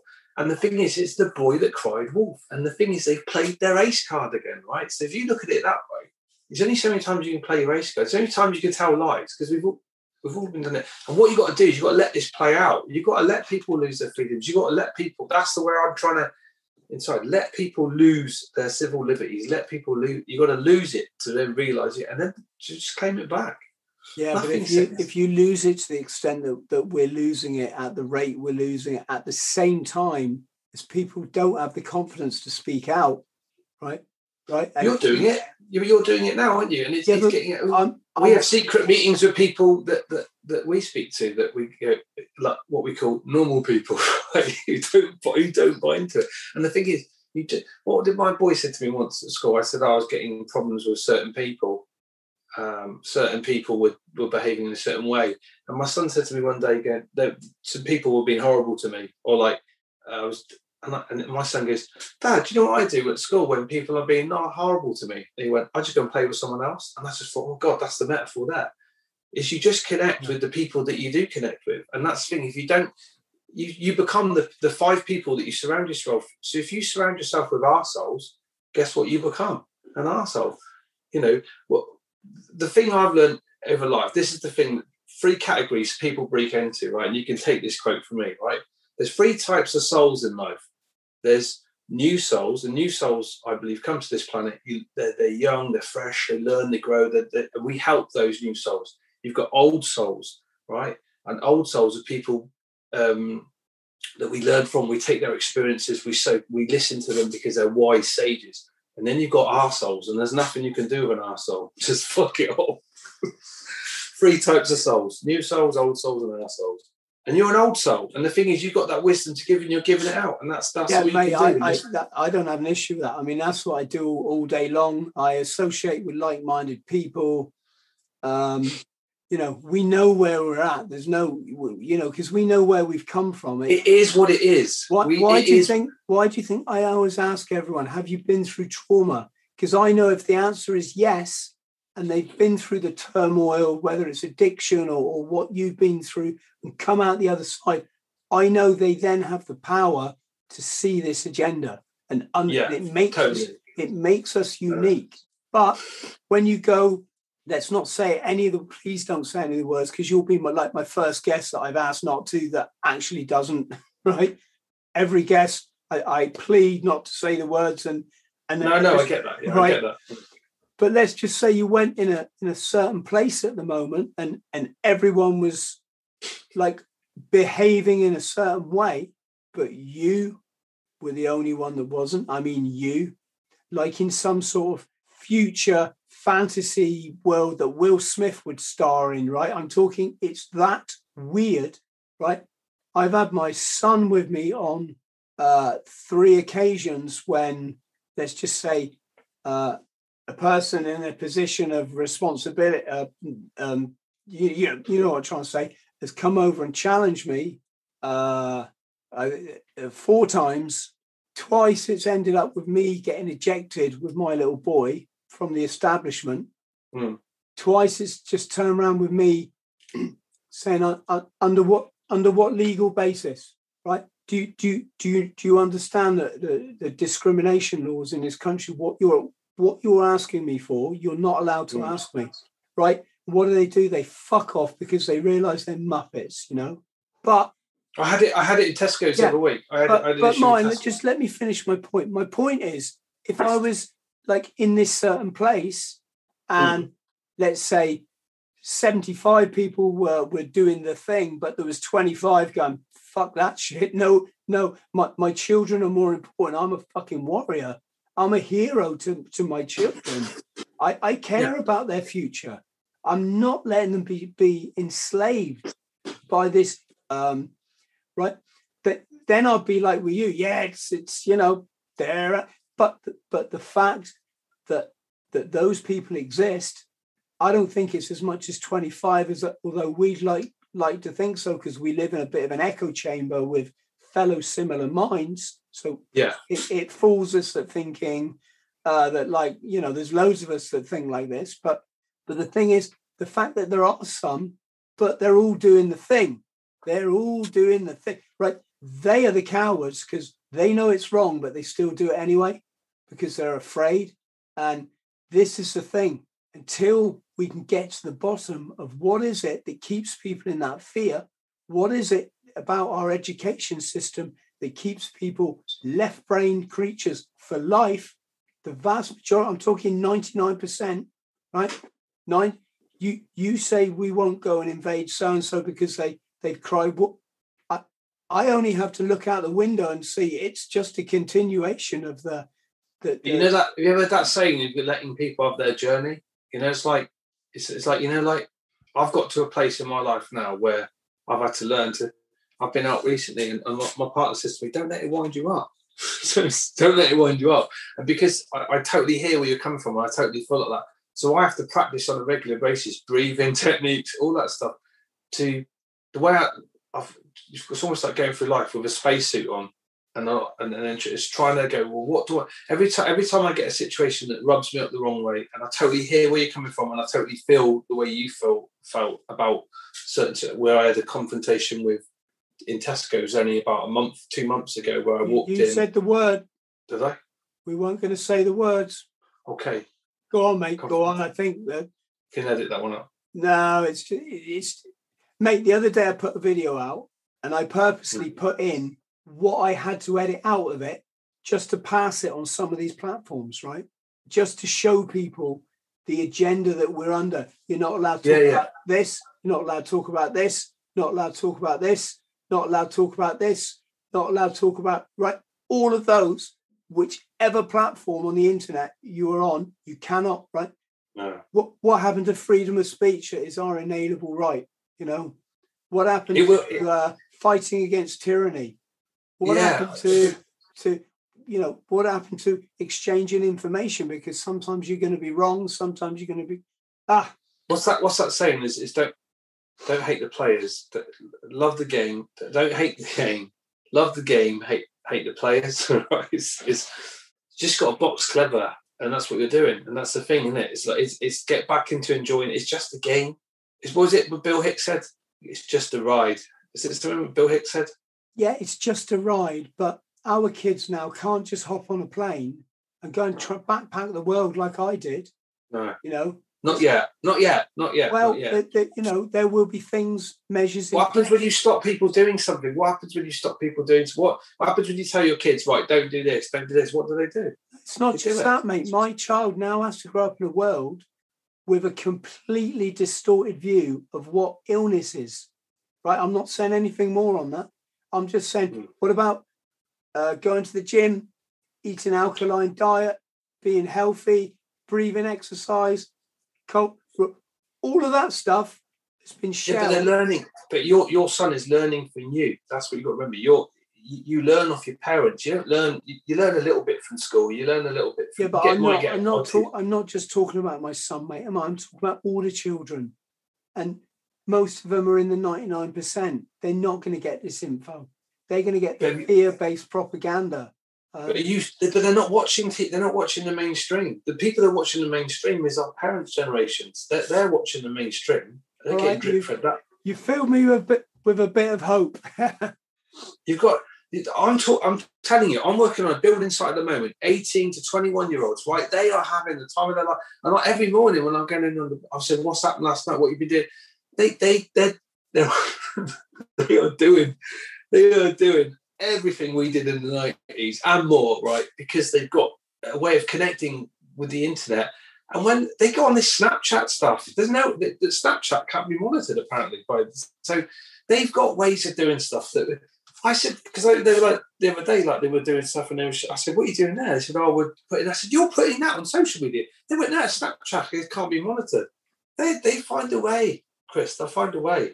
That's what's beautiful about life. You can't control it. What happens with nature when you try to control it? All right, It- can it- I? it I'm going to bring it back then because I know people listening and get they. This is validity for them. This these kind of conversations is what we've been denied for our whole lives due to the the establishments that that we've both been talking about. So here's the thing, right? I don't want for anything. Money can't make me happy. I've got everything in life I've ever dreamed about, and I've achieved everything that I ever wanted to, right? um, so basically, I say this a lot, but I live in paradise every day. Okay. It could be so easy, mate, than rather to be having these conversations, which if you're a trauma, if you've experienced trauma in your life, it just triggers it all, you know, this confrontation, uh, all this kind of stuff is just like you're walking down a fiery path with people sticking spears into you for for for telling the truth right? Burn the heretics. Yeah. For, for telling the truth right? So mate i easily could go and sit in my back garden bit of sun on my face reading amazing books that my friends have written. It's mark wilkinson. Yeah. Hey mark you got a shout out mate DJ Mark Wilkinson. Right? Don't forget to get this bad boy in. This is for your coffee table. oh wow! Let's get. We'll, we'll get a link for that. Soldier of consequence. Right. Here's another one. Look. Yeah. Have I got time to read this? This is sent to me by a publisher for a, for a guest on the show. I'd yeah. love to sit in my garden, mate. Read it. Here, right. It's Sunday. I'm working. Right. Mm. Um. So what I'm trying to say is, I can. I don't have the the anger right? I don't. I'm not angry with the BBC. I understand who they are and what what they function in this matrix, right? Yeah, I I, I get it. Um, I could, you know, go and just go to the beach for the day. Well, whatever whatever the scenario is. Uh, um, um, but my thing, mate, is to me that would make me selfish. To to to peel away from what's going on and not try to open people's eyes as to the reality that they're living in and, yeah. th- and thus free our young future generations of this slavery that that's that well you know uh, what did you what, what did you think of penitent? Because you, you, watched penitent didn't you? Yes i did mate yeah. Because not many people have seen it. I've only shown it to like what 30 people? Yeah it, so friends at home penitent uh, I think we should keep this short now, Martin, because otherwise, uh, um, yeah, yeah, yeah. I think we've gone on for three hours, and and you can edit it down, whatever, whatever you want. Well, we don't. I don't tend to do that, to be honest. Just only when when we go and make a cup of tea. But uh, yeah, great film Martin's made. Um, Penitent. It's about a guy that let's just say fuck, fucks up in combat, um, and his colleagues get killed, and then when he comes back to the UK, he's living with the guilt and the shame and the the trauma of seeing them executed and, and this kind of thing. Don't mention the spoiler though that's in the film, I don't either. Okay, I will mention the spoiler. Um, and it's powerful. It talks about the journey of emancipation, the one that we've all taken. Uh, it's very similar for all. You know, you go through the the anger, the the drugs, the alcohol, what whatever it might be, the the detachment from your relationships, from your family, the, this lack of that the frustration that people just don't, you know, get it, this kind of thing. And then it also introduces what I call the angels. And I, am not saying that to sound fluffy. It's just on my journey, there, there was there was two of them, right? Two people when when everyone else left my life, everyone but actually I'm going to say three. Three people that had the, the integrity or the sense of self to come out and say, Chris, you're a good guy. Right? That's that's all they needed to say in this mm-hmm. quagmire of, you know, what what what they actually say is like, you're a good guy. You don't need to, be doing this shit to yourself. You no. don't need to be doing just just so I call them the angels, and that that you know we spoke about if if I say the Frenchman, we we we understand that in your in your film. Did you did you, the French the Frenchman Guy who plays the actor? He, he, he's he was really, I told him your feedback the other day, and he was moved by that, and I yeah, said how important. We're friends now. Oh yeah, he's he's a lovely bloke to interview. He's yeah. really nice.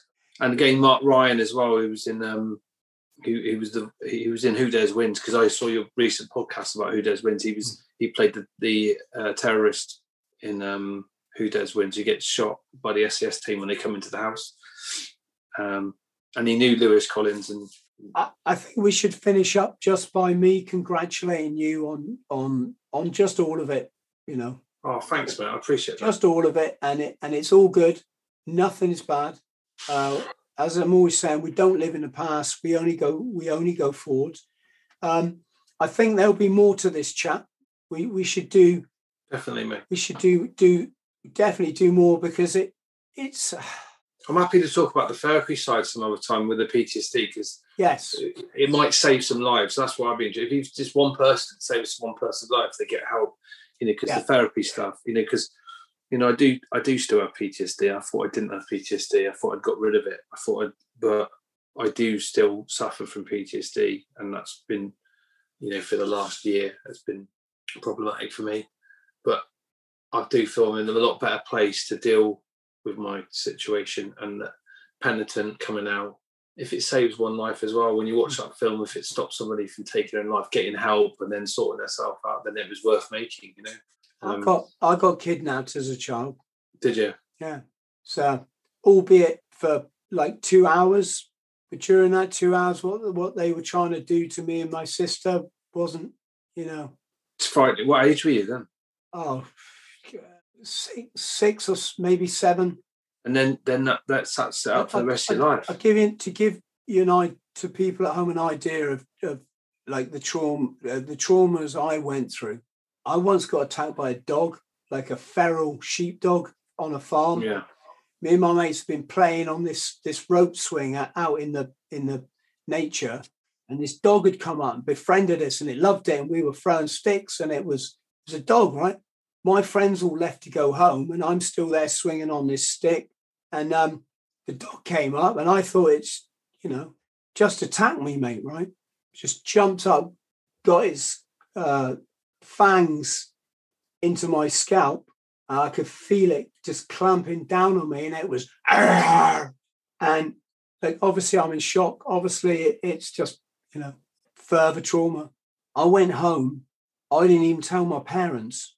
Not not because I was trying to hide any. No, no. I it I didn't know that when stuff like that happens to you, you should tell your parents about it, and they they'll go, oh come on, and they'll make it better. That that wasn't in my life, you know. That internalization of such traumas from such a young age, it I I can do. I didn't have the skills to process it, right? So it's gone in there. It's gone into the, you know, it's it's it's not even compartmentalized in my mind. It's in a place that, as an adult now, I have the ability to address it. You know, to put measures in place so it doesn't control my life, right? hmm um, control my behaviors. This like you know the drinking and all all this kind of stuff. Um, but you say I think with Peter, it's it's I, I think it's in us, mate, and, and it's okay. You know, it's okay. It, it's I I think we're uh, uh, people say God's chosen ones, I think we're Mother Nature's chosen ones because we we get given a gift off the back of this, and it's a gift only only you and I understand, you know, and others understand.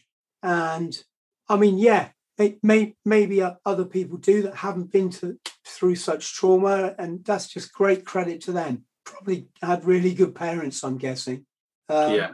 Most people are oblivious. They call us names. They, they, you know, they alienate us from. They, they use words like smackhead and crackhead and alky and and and and drunk and and uh, tramp and bum and and all these things because they don't get it. You know. If you don't feel it, if you find that place inside your heart where it doesn't matter what anyone calls you, you know, I mean, look, I, I I've got disgraced soldier written on my. I mean most people go, "Do you feel bothered?" about it?"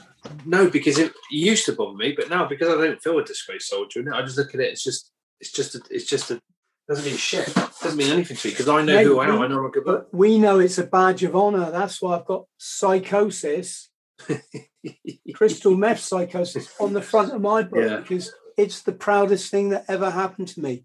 The same as your experience should be the proudest thing that ever happened to you. and, and and to anyone watching this, go out, write a book, make a film, do do express it because what by doing that you're inspiring others to to um to overcome whatever it is they want to overcome, you know, and becoming the master of their own destiny. That's the thing that master your own destiny and being at peace for yourself and forgiving.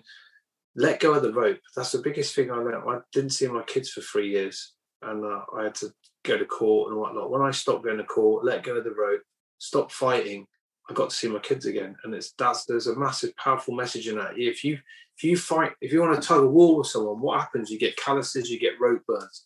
if you let go of the rope, what happens to the t- what happens to the people on the other side? They all fall over, don't they? Yes. And it we'll we'll continue this on another one. We'll we'll do we'll do part two. We'll do a therapy one. We'll talk about all therapy stuff and that that we both understand and have been through. Yes. So, Martin, I'm going to let you get back to your sunbed because I can I can see you're missing it. No, yeah.